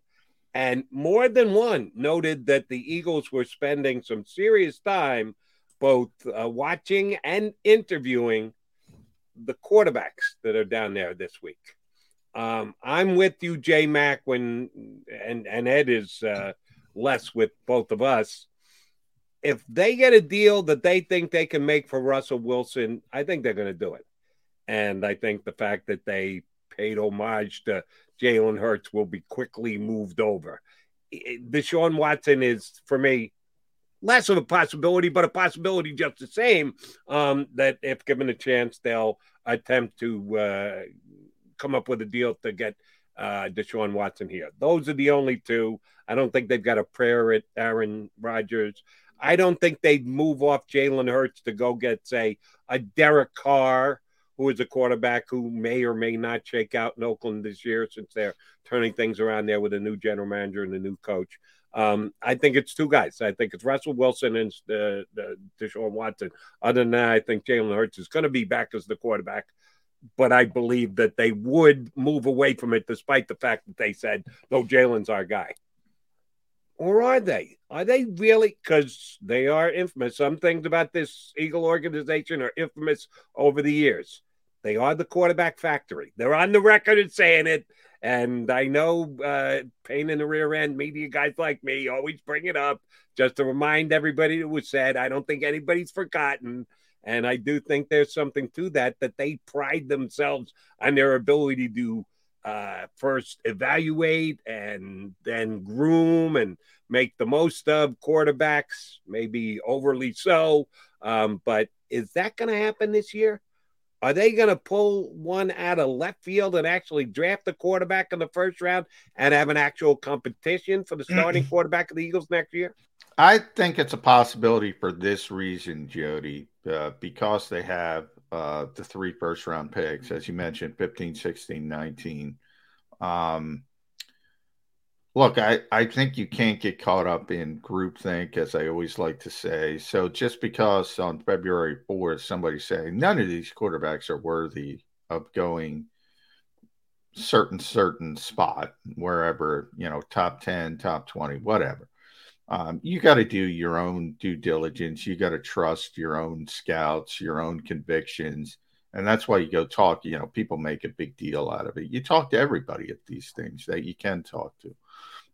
And that's why you're there, to evaluate players. That's all you're doing. You're evaluating players. Kenny Pickett's the one guy sit there and say, okay, now if that kid starts falling to 15, I think you seriously got to start talking about taking him. And then here's to me, it's always been, okay, you got door one, Jalen Hurts is your starter. Boom. Everybody wants to say that. Door two, you go out and get Russell Wilson or Deshaun Watson, as you mentioned. Boom, you do that. What about door three? And that you do what we always do, what they've tried to do in the past, have more darts for the dartboard. You have Jalen Hurts. He's cost effective. He's still under his rookie deal. And your kid you really like falls to 15, 16, 19. Which I think the most likely name is Kenny Pickett that they would like. I don't think he'll be there, but if he is there, why can't you take him? And not to be the starter, just like they did before with Jalen Hurts. Jalen Hurts was originally to be the backup. Then you spin off Gardner Minshew for a day three pick. There's all the things you can do. And then people say, well, look what it did to Carson Wentz. Jalen Hurts isn't Carson Wentz. Jalen Hurts is not going to be a shrinking violet if they bring in Kenny Pickett. And then you have two chances. Kenny Pickett sits there as a reserve, learns. People forget Patrick Mahomes learned under Alex Smith for a year, sat for a year. Aaron Rodgers sat for a number of years under Brett Favre, but that's going back too far. It doesn't happen often, but it still happens. In this way, you have two shots at it. And the only reason I bring that up as a potential possibility is because they have the 3 first-round picks. And if you're forced to take them, you know, why not take another swipe at the apples, another bite at the apple, so to speak? Why not? If you like the kid, but everything comes down to evaluation, obviously. I'll give you another potential line of thinking. And if it's accurate, I love it if the Eagles are playing this game. That they're doing this for show. That they're interviewing Carson Strong, that they're ogling Kenny Pickett and Malik Willis and everyone else. Because when they get there, when the pick pops up, when it's their selection, if there's a team out there that is more desperate to get a quarterback than the Eagles, and they actually think the Eagles may take that quarterback, then they're aggressively going to try up and get the Eagles pick. That they want to trade into a spot to be able to acquire that quarterback, whereas the Eagles really aren't as in love with the quarterback as they may have shown that week down in Mobile, and maybe they only have to drop back a couple of spots. Last year was one of the more successful drafts the Eagles have had in the last decade. What did Howie Roseman do? He traded back, not a lot, from, what was it? Six to 12, and then back to 10. And then 12, back up to 10. Not a massive move in either one of them, only 6 spots. It wasn't like he traded all the way out of the first round. He traded back 6 spots, then he moved up 2 spots. You know, maybe there's a team out there that wants to get their hands on Malik Willis when number 16 comes up on the board. Kenny Pickett gets taken in the top 10. Maybe Matt Corral as well. Maybe there's a team that loves Malik Willis. So they let people believe that they may be looking at Malik Willis. So, hey, you want to move up from 18 to 16? Well, we'd be willing to do that if you give us an extra pick. Howie Roseman, that's one of his strong suits as far as I'm concerned. He's good at doing that during the draft maneuver deal type thing. Maybe this is just a way to put themselves out there for other organizations to think, damn, we got to be able to get in front of play because the Eagles are. Well, I will say, Jody, I think you're right in the fact that, look, they don't want to take 3 first-round picks. I said their first choice to me would be to spin one off and get out and try to get an extra first-round pick in 2023 when the quarterback, and it's way too early, but people are going to do that, when the quarterback class is supposed to be better than it is this year. The only thing I hesitate about is what I just said. You know, go back to the Patrick Mahomes draft again. You know, Mitchell Trubisky was number 2. And then it was Patrick Mahomes at number 10. And then it was Deshaun Watson at number 12. You know, people were taking shots at Patrick Mahomes. I was one of them. I thought his mechanics were awful. Guess what? His mechanics are awful. Andy Reid took a lot of heat from going up, I think, from 27 to 10. He went up a long way and gave up a lot to get Patrick Mahomes. And he was getting killed. You know, you can go online and read all the stories. They're still there. Obviously, there's revisionist history now. Same thing with Deshaun Watson. A lot of people criticize Deshaun Watson. And again, this is pre-off the field. I'm talking only on the field, about his potential to be a starting quarterback in this league. And everybody thought, Mitchell Trubisky. And now Ryan Pace gets killed for it, and should, and he lost his job, and he should have lost his job. But Ryan Pace wasn't the only one. The groupthink in the NFL at the time was that Mitchell Trubisky was better than Patrick Mahomes and Deshaun Watson. That was where the groupthink got you. So my point is, if you like a quarterback, like Andy Reid had the courage of his convictions, and you believe in a kid, I don't care what NFL draft and insert whomever says. That's why you can't get caught up in that stuff. And that's what the Eagles are doing.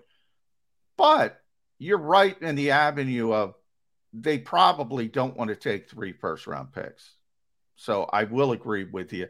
And they want to create urgency so someone will want to get into that spot so they can spin that off. That's what I think. Howie may be playing a game, and it could be an effective one. And by the way, I thought Deshaun Watson was better than Mitch Trubisky. I didn't fall into the... Well, I didn't say you did.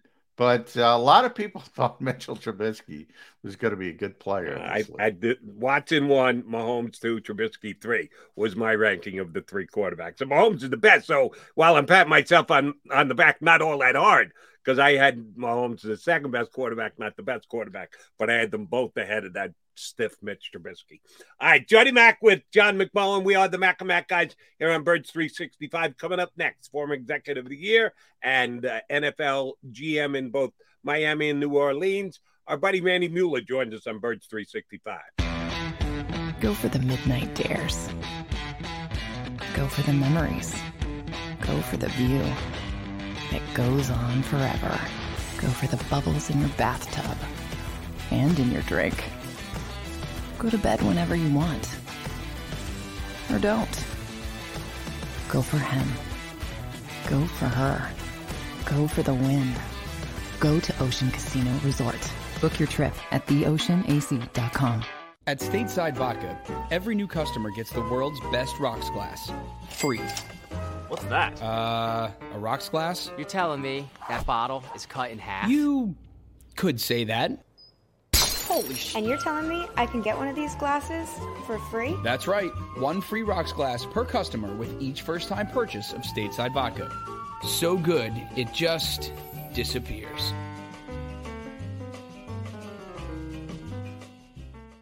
You know you like being right. That's why you should enroll in an Independence Blue Cross plan. It's the health plan chosen by more people than any other. With more doctors and hospitals, more benefits that really rock, more of the coverage you want for the right price, including free doctor visits 24/7. It's a choice you can feel good about. Because when you're right, you're right. And when you've got Independence Blue Cross, you're right where you need to be. Call 1-844-200-2583 today to get an Independence Blue Cross plan.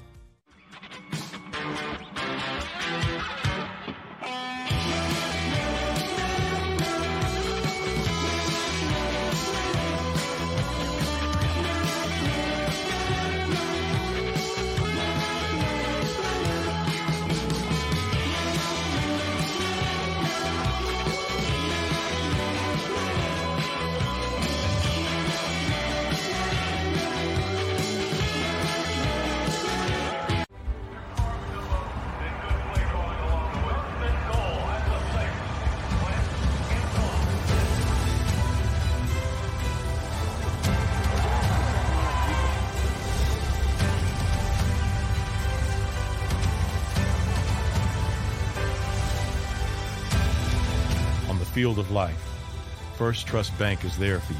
7, 0, 3, 1, 2, 3. Because Philadelphia dreams deserve a Philadelphia bank.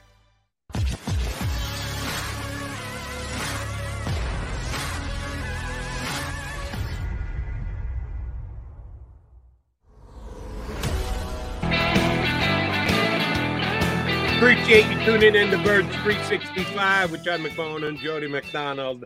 We are lucky to have our next guest join us, former executive in the league, GM for both the Dolphins and the Saints. His podcast, Life in the Front Office, is a must listen to for all you NFL fans. Randy Mueller joins us here on Birds 365. How are you, Randy?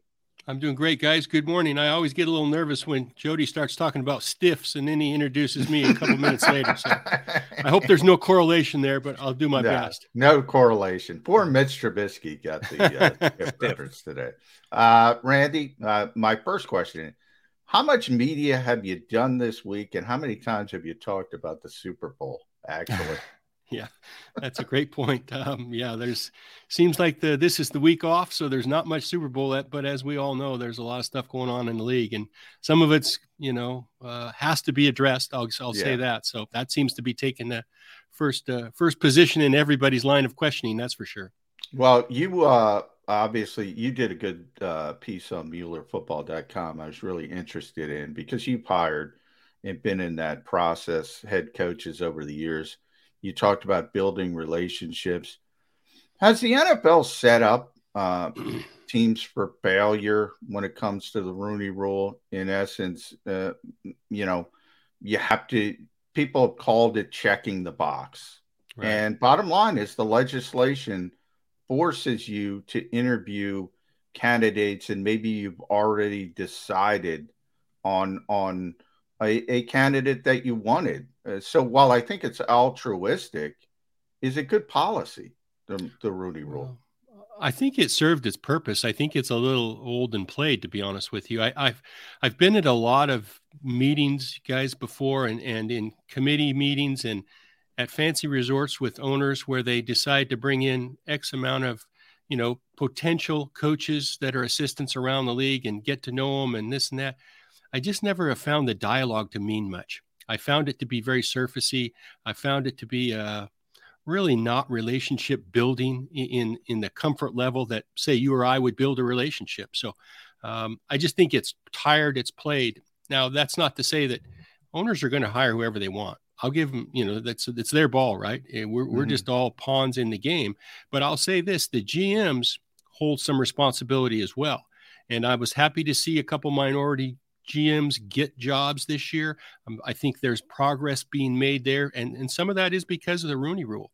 But I also think that we can dive deeper into the relationship part. And that really, that's what I wrote at my blog site was, I just think it is about relationships. And I think we've got to build and bond those relationships at a lower level than at a fancy resort with owners. You know, whether you're wearing fancy sandals or a coat and tie, it doesn't really matter.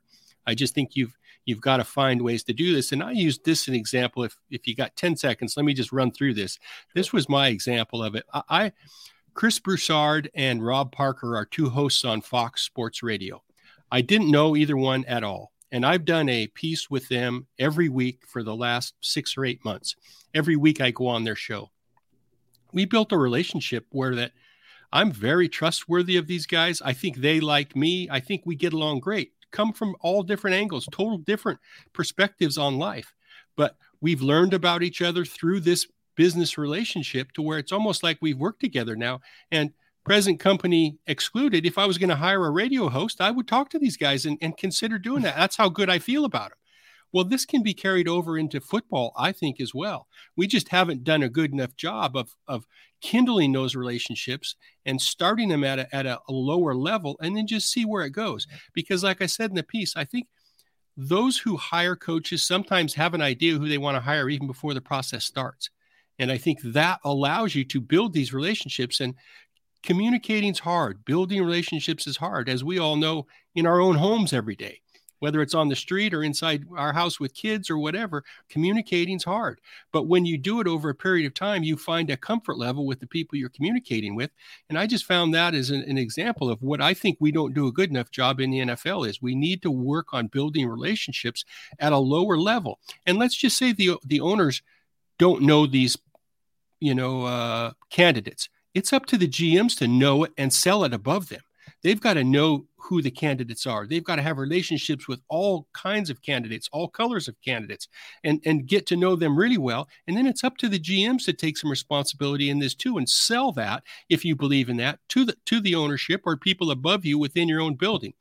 Sorry to be long-winded, but no, I have a little passion with this, and I hope we change enough of it to where we can actually, sit here 4 or 5 years from now and say, wow, we've come a ways. Randy, let me try and even tie the structure together a little bit more. You made a great point about how key relationships are in all these hirings and decisions that are made. I'm on record as saying, and my father's an ex-professional general manager in Major League Baseball, but not in football, but the structure and the belief and the building of teams is very similar. And my father always believed that the most important relationship in the team is the general manager and the coach, that if they're on the same page and they're working hand in hand, that you've got your best chance for success. And my father was given a lot of latitude in hiring the managers when he was a general manager. I don't think that's as much in place in the NFL, that the owners are much more involved in the hiring of the coaches. You were the GM for a couple teams, you worked for a couple other teams. What is the best structure for getting it right across the board? The general manager, the coach, how much involvement is the owner? Should the owner just hire the general manager and then let the general manager pick the coach? Should the owner hire the coach for it and let him pick the general manager? Because John and I were talking earlier about the situation in Jacksonville where the coach hiree wanted to dictate who the general manager should be, which to me is kind of a little back-ass word, but that's just me. Right. What is the best way to line up the ducks to get it right within an NFL organization? Well, here's the way I look at it, and I've told this story many times. I've worked under a coach. I've worked at level with a coach, and I've been the coach's boss. The relationship was always the same. We did things together no matter what. I never forced it if I was the boss. I never forced it if I was pushing an agenda underneath him. I think if you can't agree at that point, you go in a different lane. So I don't know that the structure is paramount in that it's, I think it's more important on how they work together. And I think what we've seen in a lot of NFL buildings now is there seems to be an agenda at work within these buildings, whether it's dictated by ownership or other people within the organization. They build a little tiny box because they don't want their own agenda or their own kingdom altered at all. And then they place these people in it, whether it's a GM, let's just say in New York for the Giants, they have a lot of people in play there. They build a little box for the GM. They interchange coaches. And I think coaches have really been devalued because of all these things the last few years, because they're plugging them in more like baseball has become, where they just plug the manager in and he dictates or the lineup cards are dictated to him. You know, so there's a lot of that involved, but I just think there are a lot of agendas at work in these NFL buildings. And that's what's caused some of the pain and some, you know, personality greats, but everybody's protecting their own turf. And that's not the way the NFL used to be. Used to be you would hire a GM and he's going to work with, obviously the owner has final say, but you're going to work with all the people in the building to make sure we hire the right person to lead our football team as a coach. But I just think we've gotten away from that because we're trying to do too many things and please too many masters within these NFL buildings. That's interesting, Randy, because I hadn't thought of it in a similar way to baseball and coaches being devalued because there seems to be a bit of a, and I know you and I are probably agreeing on the groupthink and the philosophy and the same list, and everybody works off the same list. And then occasionally you'll get a curveball. That's been going on for years, but now we have this sort of template, and I don't want to disparage, but you look at the Sean McVay tree and it's like, okay, Sean's successful, 2 Super Bowls, and he'll get an opportunity to win his first next weekend. But when it comes to devaluing of coaches, and is it become more of a status where you are dictating to them what you want? Because we went through Doug Peterson. I'm happy Doug got the job in Jacksonville. 3 years off a Super Bowl title. He was fired here in Philadelphia. He's got a lot of cachet, or he should, but he didn't seem to have a lot of cachet around this league. Right. Where's that disconnect? Well, I think it streams back to who has the owner's ears within a building per se. I think there's a lot of people in the owner's ears. There's a lot of people telling them how important they are and how we don't need this or don't need that because we have that covered. And so we're just going to hire a coach to roll out game plans every week. It's similar with GMs as well. I find very seldom does the most qualified guy get the GM job anymore in the NFL. It's really who fits within the agendas of the people in the building. And that's a, you know, I'm not sure that's good for ball. It's good for the people that are involved, that's for sure. But I'm not sure it's good for football, for the game going forward. So, yeah, I think everybody has a say in their little part of running an organization, as they should. But it seems like they have more say than, say, a traditional GM used to have or a traditional coach used to have. So it's almost like everybody's been devalued for the sake of working together, which I've always done.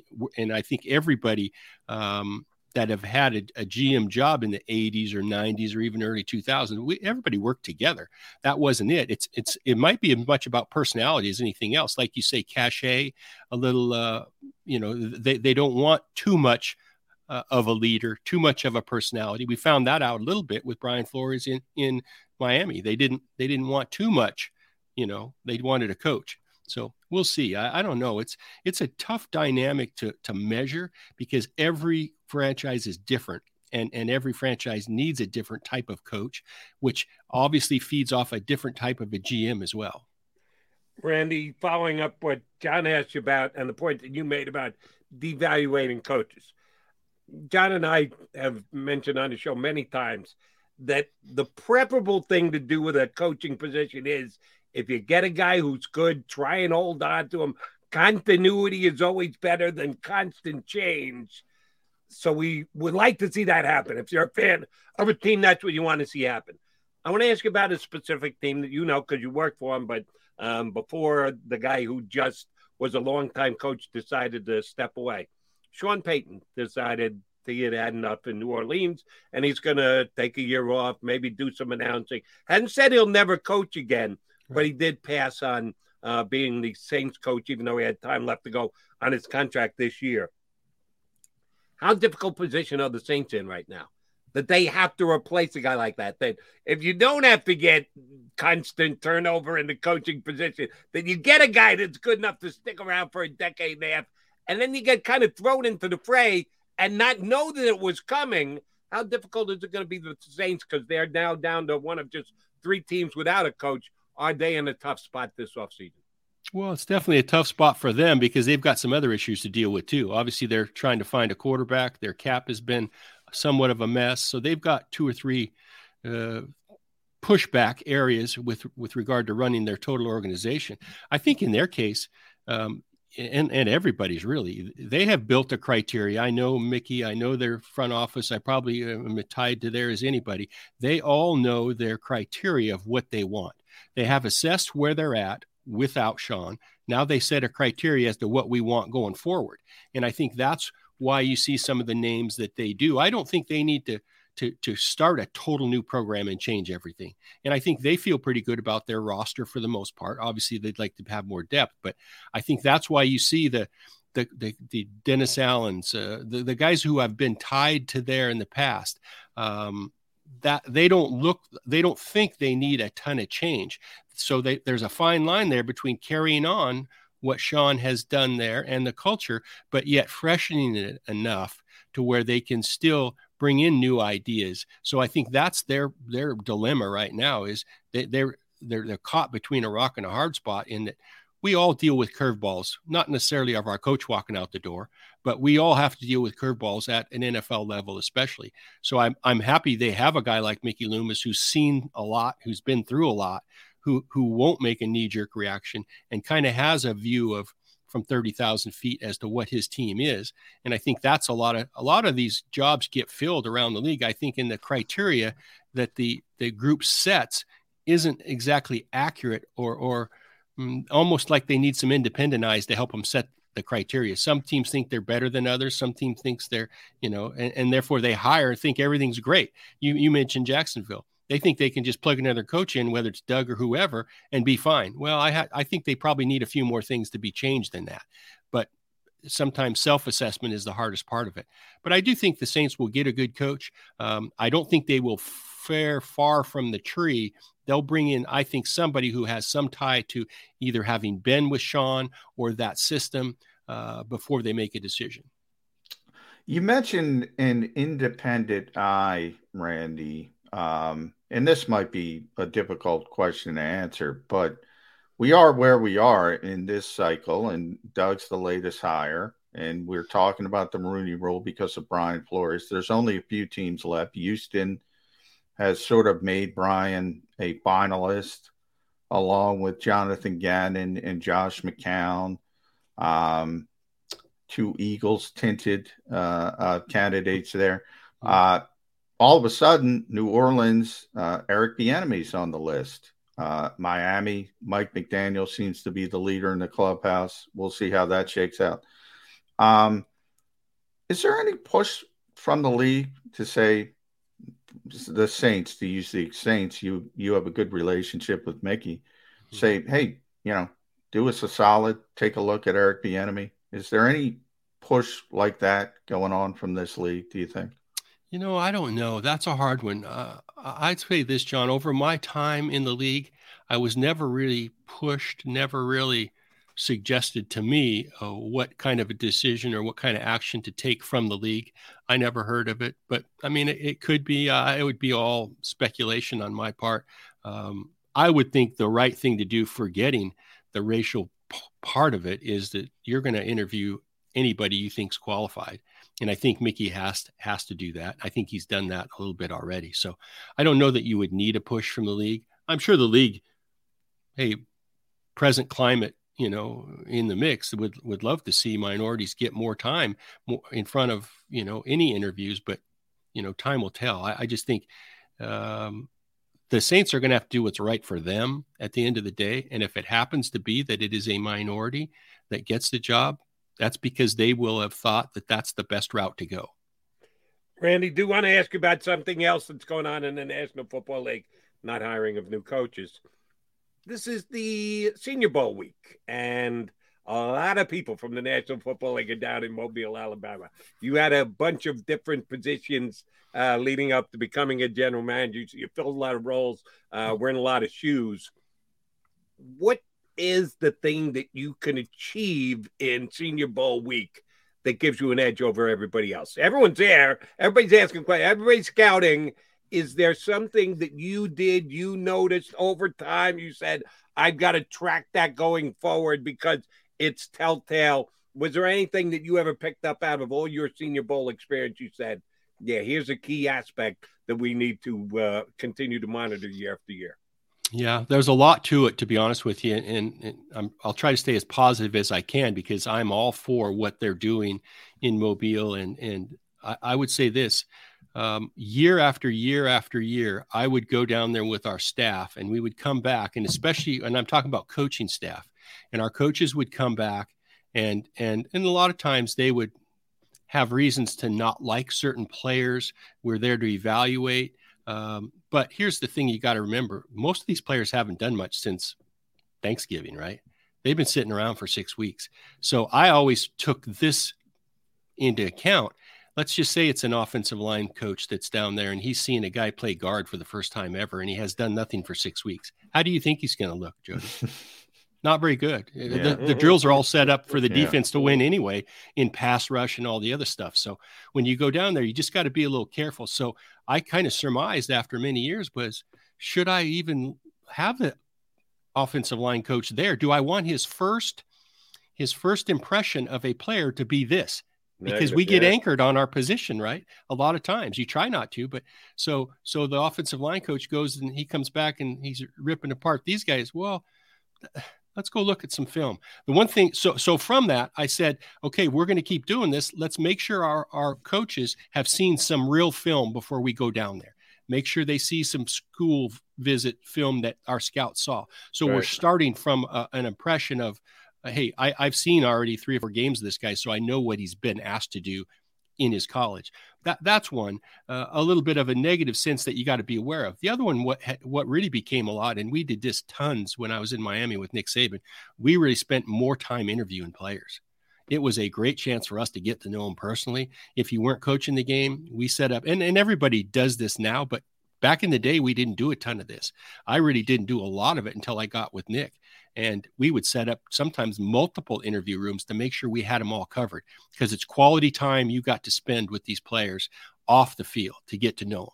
And so I think those are big things that go a long ways toward evaluating now is just more interview time, more face-to-face time, more teaching, learning. How does this guy learn best? Does he learn? You know, a lot of ways that you can get to know these players in that setting without even being out at practice. So some of that stuff as well are things that I think they're a little bit, they evolve from year to year, but after you've been there a few years, those were big things for me, the interviews and really how to control the impressions that our coaches get and make sure they understand the background before they start making up, you know, a case for this guy or that guy. Now, Randy, that's interesting because you as a GM in this league and any GM or anybody with that sort of job description has to gather that information from all these different coaches, personnel, scouts. You mentioned the coaching, the relationship there, and that collaboration has become the buzzword in the NFL. But somebody's got to make the decision when it comes down to it. Somebody's got to be in charge. How does that work when you have all these pieces working together, trying to get you or the head coach the proper information? You guys pound the table for certain players. They probably get disappointed if you go in a different direction. Is that the most difficult part of being the GM, keeping everybody on the same page in this league? I think it is. I also think it's the best part about it, John, to be honest with you. It's the part I miss the most of not being with the team. I love the process. I love just the stuff that you described, getting everybody's input, putting it all together. Just pretend we start with a big, huge blank worksheet and it's empty. There's not a writing on it. But by the end of the spring, it's completely full and you can't see the white paper. So that's really what it is. And it is a process. And the Senior Bowl is just a small sliver of it. One thing we get, you know, influenced by as fans is that there's a lot of people there now, and there's a lot of non-working NFL people there. And so they are, they give impressions of this or that. They control a little bit of social media. They influence the fans that are out there.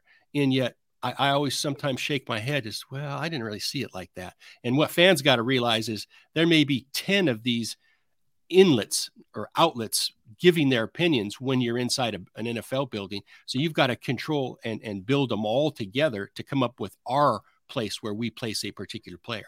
And these influencers now, they do a lot to really affect the impression of that fans have about players. And then we have to live with it as NFL people. So I would tune out a lot of the noise per se, and the people outside of our building really during that whole process. But you're right, it is a complicated process that starts with, you know, the school visits all fall, and those really matter. So you're gathering that from your scouts, then the Senior Bowl, then the combine, then the workouts, you know, the individual school workouts before you even get to put it all together. And by the way, I kind of want to know as much of this as I can before we even sit down to have free agent meetings. So figure that part into it and add free agency in there as well. So it's a Rubik's Cube, but like I said, that's what kept me going. I love the process of building a consensus on not only players, but of your plan in the offseason. All right, Randy, 2-part question here. Part one, and we'll see if we can just agree on it to an extent. Would you say to an extent the NFL is a copycat league? Yeah, I think so. A lot of times, yeah. Good. All right. Then my question is about the Los Angeles Rams. If they should lose this week to the Cincinnati Bengals, will they be viewed as the team that made 2 of the last 4 Super Bowls and did so by pushing all their chips into the middle of the table and saying, draft picks, who needs draft picks? Give us established players. Or will they be looked at the team who pushed all their chips into the table and the final pot, they got beat again? Did by the Patriots 3 years ago, get beat by the Bengals again here. Will teams be more likely to try and follow the Rams' game plan in building a roster, putting together a team? If the Rams win the game, will they be less likely if they lose the game? Will this one outcome of this game change how copycat the Rams are looked at? Well, I think it's a hard question, Jody. I only hesitate because I'm not sure how the rest of the league will look at it. I look at it like this. I think what they've done is they've made their team better. And I don't think it's all about this year. If you offered me, you know, to swap Jared Goff for Matthew Stafford, I'm doing that 10 out of 10 times. And I'm not worried about just doing it for this year. They've added players. Now they've added some players with lesser contracts, so that someone's going to have to pay the price for some of the decisions they've made. But I don't necessarily think it's all about this year. I think it's about what they've built. They have acquired some later round picks once they've given away first round picks, and they've done a pretty good job of hitting on those mid to late round picks as well. I like the idea of being aggressive. I wish half the teams would consider some of this stuff, but having been around as long as I have, I know teams that wouldn't even answer the phone for this stuff. So they're just not interested in it. They think, you know, they have enough players. I think that's the biggest misnomer in the NFL is that everybody's trying to be in the middle of every deal and be aggressive. They're not. Some of these teams are very happy with their roster. And that's why I say the independent eye. Some of them I wish they could use in the little independent eye to self-assess where they're at. So I don't think this is a case for one and done. I think if the Rams do lose this game, more power to them. They're going to find a way to retool. I think every year's become a retool in the NFL. I don't think a long-range plan is any longer than 2 years, to be honest with you. So you guys have seen that in Philly, how they've moved pieces and people around. And I commend Howie for it. I know he's one of the guys that is in the middle of every deal and trying to be as aggressive as he can to help his team. And he has one eye on the future. I get it. But I like what the Rams have done. I'll be the first to admit that when they did it, I kind of set my, pause button a little bit. But then when you really analyze it, they're a better team now than they've been in a long time. So I think they'd do it again, even if they lose this game. Last one from me, Matt and Randy, and everybody should read Randy at MuellerFootball.com. Great GM podcast on The Athletic. Best in the business, as far as I'm concerned. Former NFL Executive of the Year. Randy, I want to piggyback off that Rams sentiment because I agree with you. I keep hearing people talk about, oh, we need this guy for the next 10 years. Your window's 3 years at the most in the modern NFL. What are you worried about? Yeah. So my question to you as a former GM is, when you do have a proven commodity, and we'll use some of the Rams, whether it was, you mentioned Matthew Stafford, you can go to Von Miller, you can even go back to Jalen Ramsey, versus the uncertainty of a first-round pick. Yeah, we all know that's how you build your team. You got to hit on draft picks. But, man, why doesn't more GMs in this league value demonstrable performance over the uncertainty of what's going to be analytically a 50-50 shot in the draft? I think sometimes they get caught up in that they can make a difference with their draft picks. I think there's a little patting themselves on the back. And if we don't have a first-round pick, what can I do?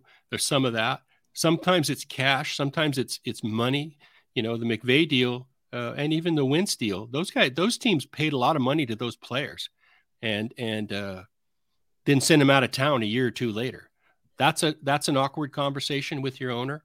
The Rams paid Jared Goff a ton of money and then sent him packing not too long after that. So I think you the old school thought is once we decide we're going to pay this guy, we're going to stick with it forever. And sometimes you end up making two wrongs to try to get it right, and it doesn't happen. So I think there are a lot of, GMs that, aren't aggressive. They just don't want to go, and they're not confident. They don't want to go make a deal. The other thing is sometimes within buildings, you have cap people or you have other agendas that talk you out of things.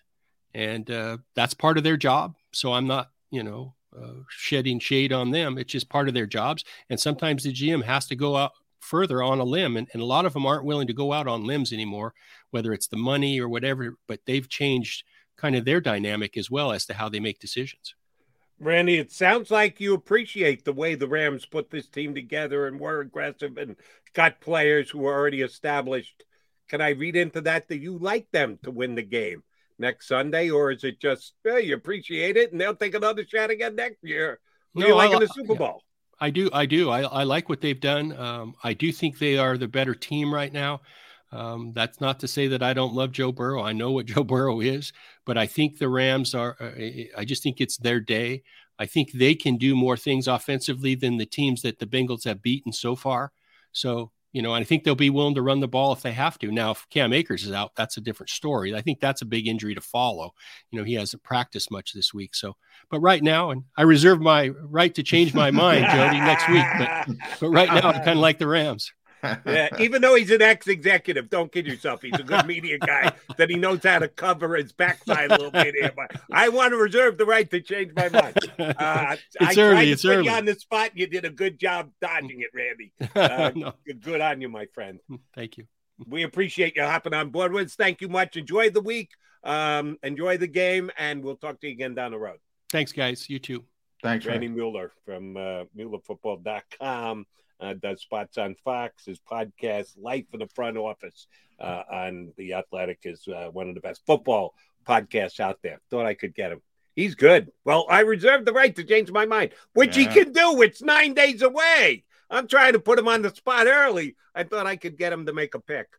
I'm not making a pick here. I'm just going to say. Yeah, it's way too early, but I like that he went on. I'm on the same path. I think the Rams are the better team, but I got some time before I got to make that pick, Jody. And I am going to reserve the right to change my mind. The only thing I'm saying today is I'm getting tired of losing to Joe Burrow. He keeps beating. Yeah, he keeps beating everybody. He's got something. Sometimes, they're a team of fate, team of destiny, whatever you want to call it. And then he got the kicker as well, Evan McPherson, who he's not Justin Tucker, but he's as close to Justin Tucker as you can possibly get.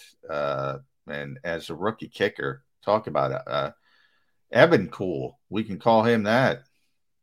Burrow is looking pretty good with that victory cigar, and I think he wants to do one more. I'm not making my pick yet. If Randy Mueller doesn't have to make his, John McMillan doesn't have to make his, I'm not making mine either. But I'm acknowledging that Joe Burrow doesn't like losing, and he's been pretty damn odd this last month and change. All right, come back, put a bow on the show. Final segment of a Football Friday on Birds 365. Go for the midnight dares. Go for the memories. Go for the view that goes on forever. Go for the bubbles in your bathtub and in your drink. Go to bed whenever you want. Or don't. Go for him. Go for her. Go for the win. Go to Ocean Casino Resort. Book your trip at theoceanac.com. At Stateside Vodka, every new customer gets the world's best rocks glass, free. What's that? A rocks glass? You're telling me that bottle is cut in half? You could say that. Holy shit. And you're telling me I can get one of these glasses for free? That's right. One free rocks glass per customer with each first-time purchase of Stateside Vodka. So good, it just disappears.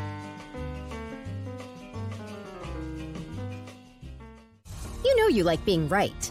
That's why you should enroll in an Independence Blue Cross plan. It's the health plan chosen by more people than any other, with more doctors and hospitals, more benefits that really rock, more of the coverage you want for the right price, including free doctor visits 24/7. It's a choice you can feel good about, because when you're right, you're right. And when you've got Independence Blue Cross, you're right where you need to be. Call 1-844-200-2583 today to get an Independence Blue Cross plan.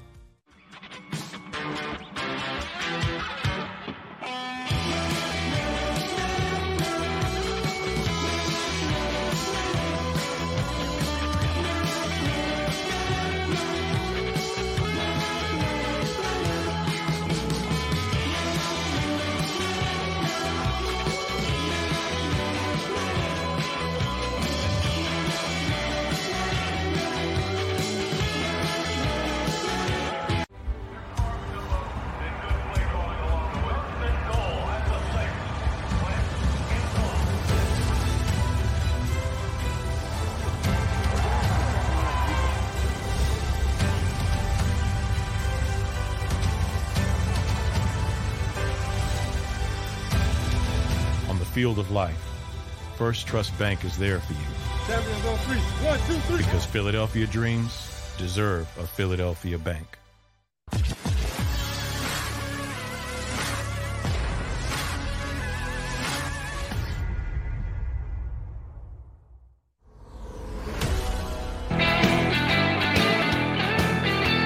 Mac and Mac guys here on Birds 365. Johnny Mac, I need to ask you, February 4th, 2018, do you remember where you were? I was in Minneapolis still. I was stuck there. I was stuck there for 2 days after the Super Bowl, maybe 3 days. I can't remember that, but yeah, I was in Minneapolis. Okay, Bloomington. This is the 4-year anniversary of when the Eagles won the Super Bowl. This date 4 years ago, February 4th. So you were in the building when the Eagles won that Super Bowl. You referenced it earlier about having some good conversations afterwards with Frank Reich in the locker room and the like. What'd you do afterwards? After the Super Bowl, I went back to the media room and wrote for about 4 hours. And then I went back to my hotel room and collapsed and then got up for the Super Bowl winning press conference the next day at the Mall of America. Very nice. Yeah, not exciting. Not exciting at all. After that, then I think we hit the bar for a few drinks after that night. But yeah. So the Monday night was more of a celebration than Sunday night. Monday night, you were still on the clock. Yeah, celebration of a job well done, not celebration of an Eagles victory. That was for the fans. You guys patting yourselves on the back is what you're telling me. Yeah. No, well, okay. you know, good for the Eagles, but, you know. You do what you got to do. The Eagles would not allow you to get that job well done had they not won the game. I remember because I used to do the show leading up to the Super Bowl on CBS Sports Radio. I've been a Sunday guy for them for sneaking up on a decade now. And I used to do the 2 to 6 shift. So it was before the Super Bowl. So it was great. I'm like the pregame show to the Super Bowl on CBS Sports Radio. Now I'm actually on against the Super Bowl, which stinks. But your gig is your gig, and you do it as best you can. That night, I got out of there at 5:55 and got in my car. Usually I take the train home. Oh, no, car's faster. I prayed that there was going to be no traffic. I told my wife, because she had like 2 or 3 invitations for us to go with Eagle fan friends to be able to watch the game and celebrate and the like. I said, no, honey, I want to watch this one by myself. I wanted to sit at home and watch the game, and with my wife and my daughter, if they certainly, I think my daughter went out. She goes, Dad, see you later. Bye. I'm going out with friends. I want to party if the Eagles win the Super Bowl. So it's just me and my wife, and I just wanted to watch the game by myself, pay attention to it, see if they actually won a Super Bowl. I was not in the partying mood. Now, you work too. I work, but I work from the comfort of my own couch, but I needed to pay strict attention to that game as I could. And, yeah, there was some pretty good celebrating just between me and my wife in the house afterwards. Yeah, well, yeah, when you're at the game, there's not much celebrating to be done. You got to get down to the bowels of the building. You got to get down to the locker room. And Minneapolis was set up to where the media workroom was in the office building across the street. So you had to, after all the locker room stuff, I had to try to get over there in, I think, -2 degrees or whatever it was. How long a walk was it? No, it wasn't a long walk, but when it's that cold, you know, I lived in that area for about a decade. So it's amazing how you get used to it and then how you get unused to it very, very quickly. Well, it was a heck of a game just 4 years ago. And ironically enough, on the day that we celebrate 4 years ago that the Eagles won it all, Doug Peterson, the guy in charge, gets back into the mix as he is named the head coach of the Jacksonville Jaguars. And yes, we're planning on doing this Birds 365 show going forward for who knows how long. We will be on the day that they release the NFL schedule. And as much as their two matchup against the Cowboys, their two matchups against the Commodores, the Commanders. The Commodores might be better. Yeah, I might want to see the Commodores. The Commodores, their two matchup against the Giants, their matchup in Indianapolis against Frank Reich and Carson Wentz. Oh, yeah, I want to know what day they're playing the Jacksonville Jaguars, and the Eagles get to play Doug Peterson. Yeah, that's gonna be typically, if it were just normal Jacksonville, that might be the worst game of the year. Right now, it might be the best game of the year. That's one of the ones that if you're on the secondary ticket market, well, we could move this and it'll pay for the other games that I have to pay for. Oh, no, that'll be one the Eagle fans will be keeping going forward this year. All right, J-Mac, I say we do this again next week. Now, for those out there, the entire Jacob Media YouTube channel is going to take some time off around the Super Bowl, a couple days before, a couple days after. So you and I got a couple of shows next week to do leading up to the Super Bowl. I will see you on Monday, partner. I'm looking forward to it. Enjoy the Pro Bowl, even bigger. I can't miss the Pro Bowl. We'll be back talking about the Pro Bowl right here Monday, not on Birds 365. If you missed any of today's show on the Jacob Media channel, listen to the podcast on your way home. Available on YouTube, Apple, and Spotify. Prescription products require completion of an online medication consultation with an independent healthcare provider through the LifeMD platform and are only available if prescribed. Subscription required. Individual results may vary. Additional restrictions apply. Read all warnings before using GLP-1s. Side effects may include a risk of thyroid C-cell tumors. Do not use GLP-1s if you or your family have a history of thyroid cancer. If you've struggled for years to lose weight and have given up hope, did you know you can now access GLP-1 prescription medications at TryLifeMD.com? We're now offering eligible patients online access to GLP-1s, the breakthrough prescription medication that can help you lose body fat and weight. Listen to what people are saying. It's fun to put on jeans that you couldn't get into 6 months ago. Every morning, I look forward to getting on the scale. For anybody who's struggling with their weight, it's a godsend. And here's the best part. Your insurance may cover 100% of the cost of your medication. So go to TryLifeMD.com to have your eligibility checked right now. Get started today at TryLifeMD.com. That's TryLifeMD.com. When you need mealtime inspiration, it's worth shopping Kroger, where you'll find over 30,000 mouthwatering choices that excite your inner foodie. And no matter what tasty choice you make, you'll enjoy our everyday low prices, plus extra ways to save, like digital coupons worth over $600 each week. You can also save up to $1 off per gallon at the pump with fuel points. More savings and more inspiring flavors make shopping Kroger worth it every time. Kroger, fresh for everyone. Fuel restrictions apply.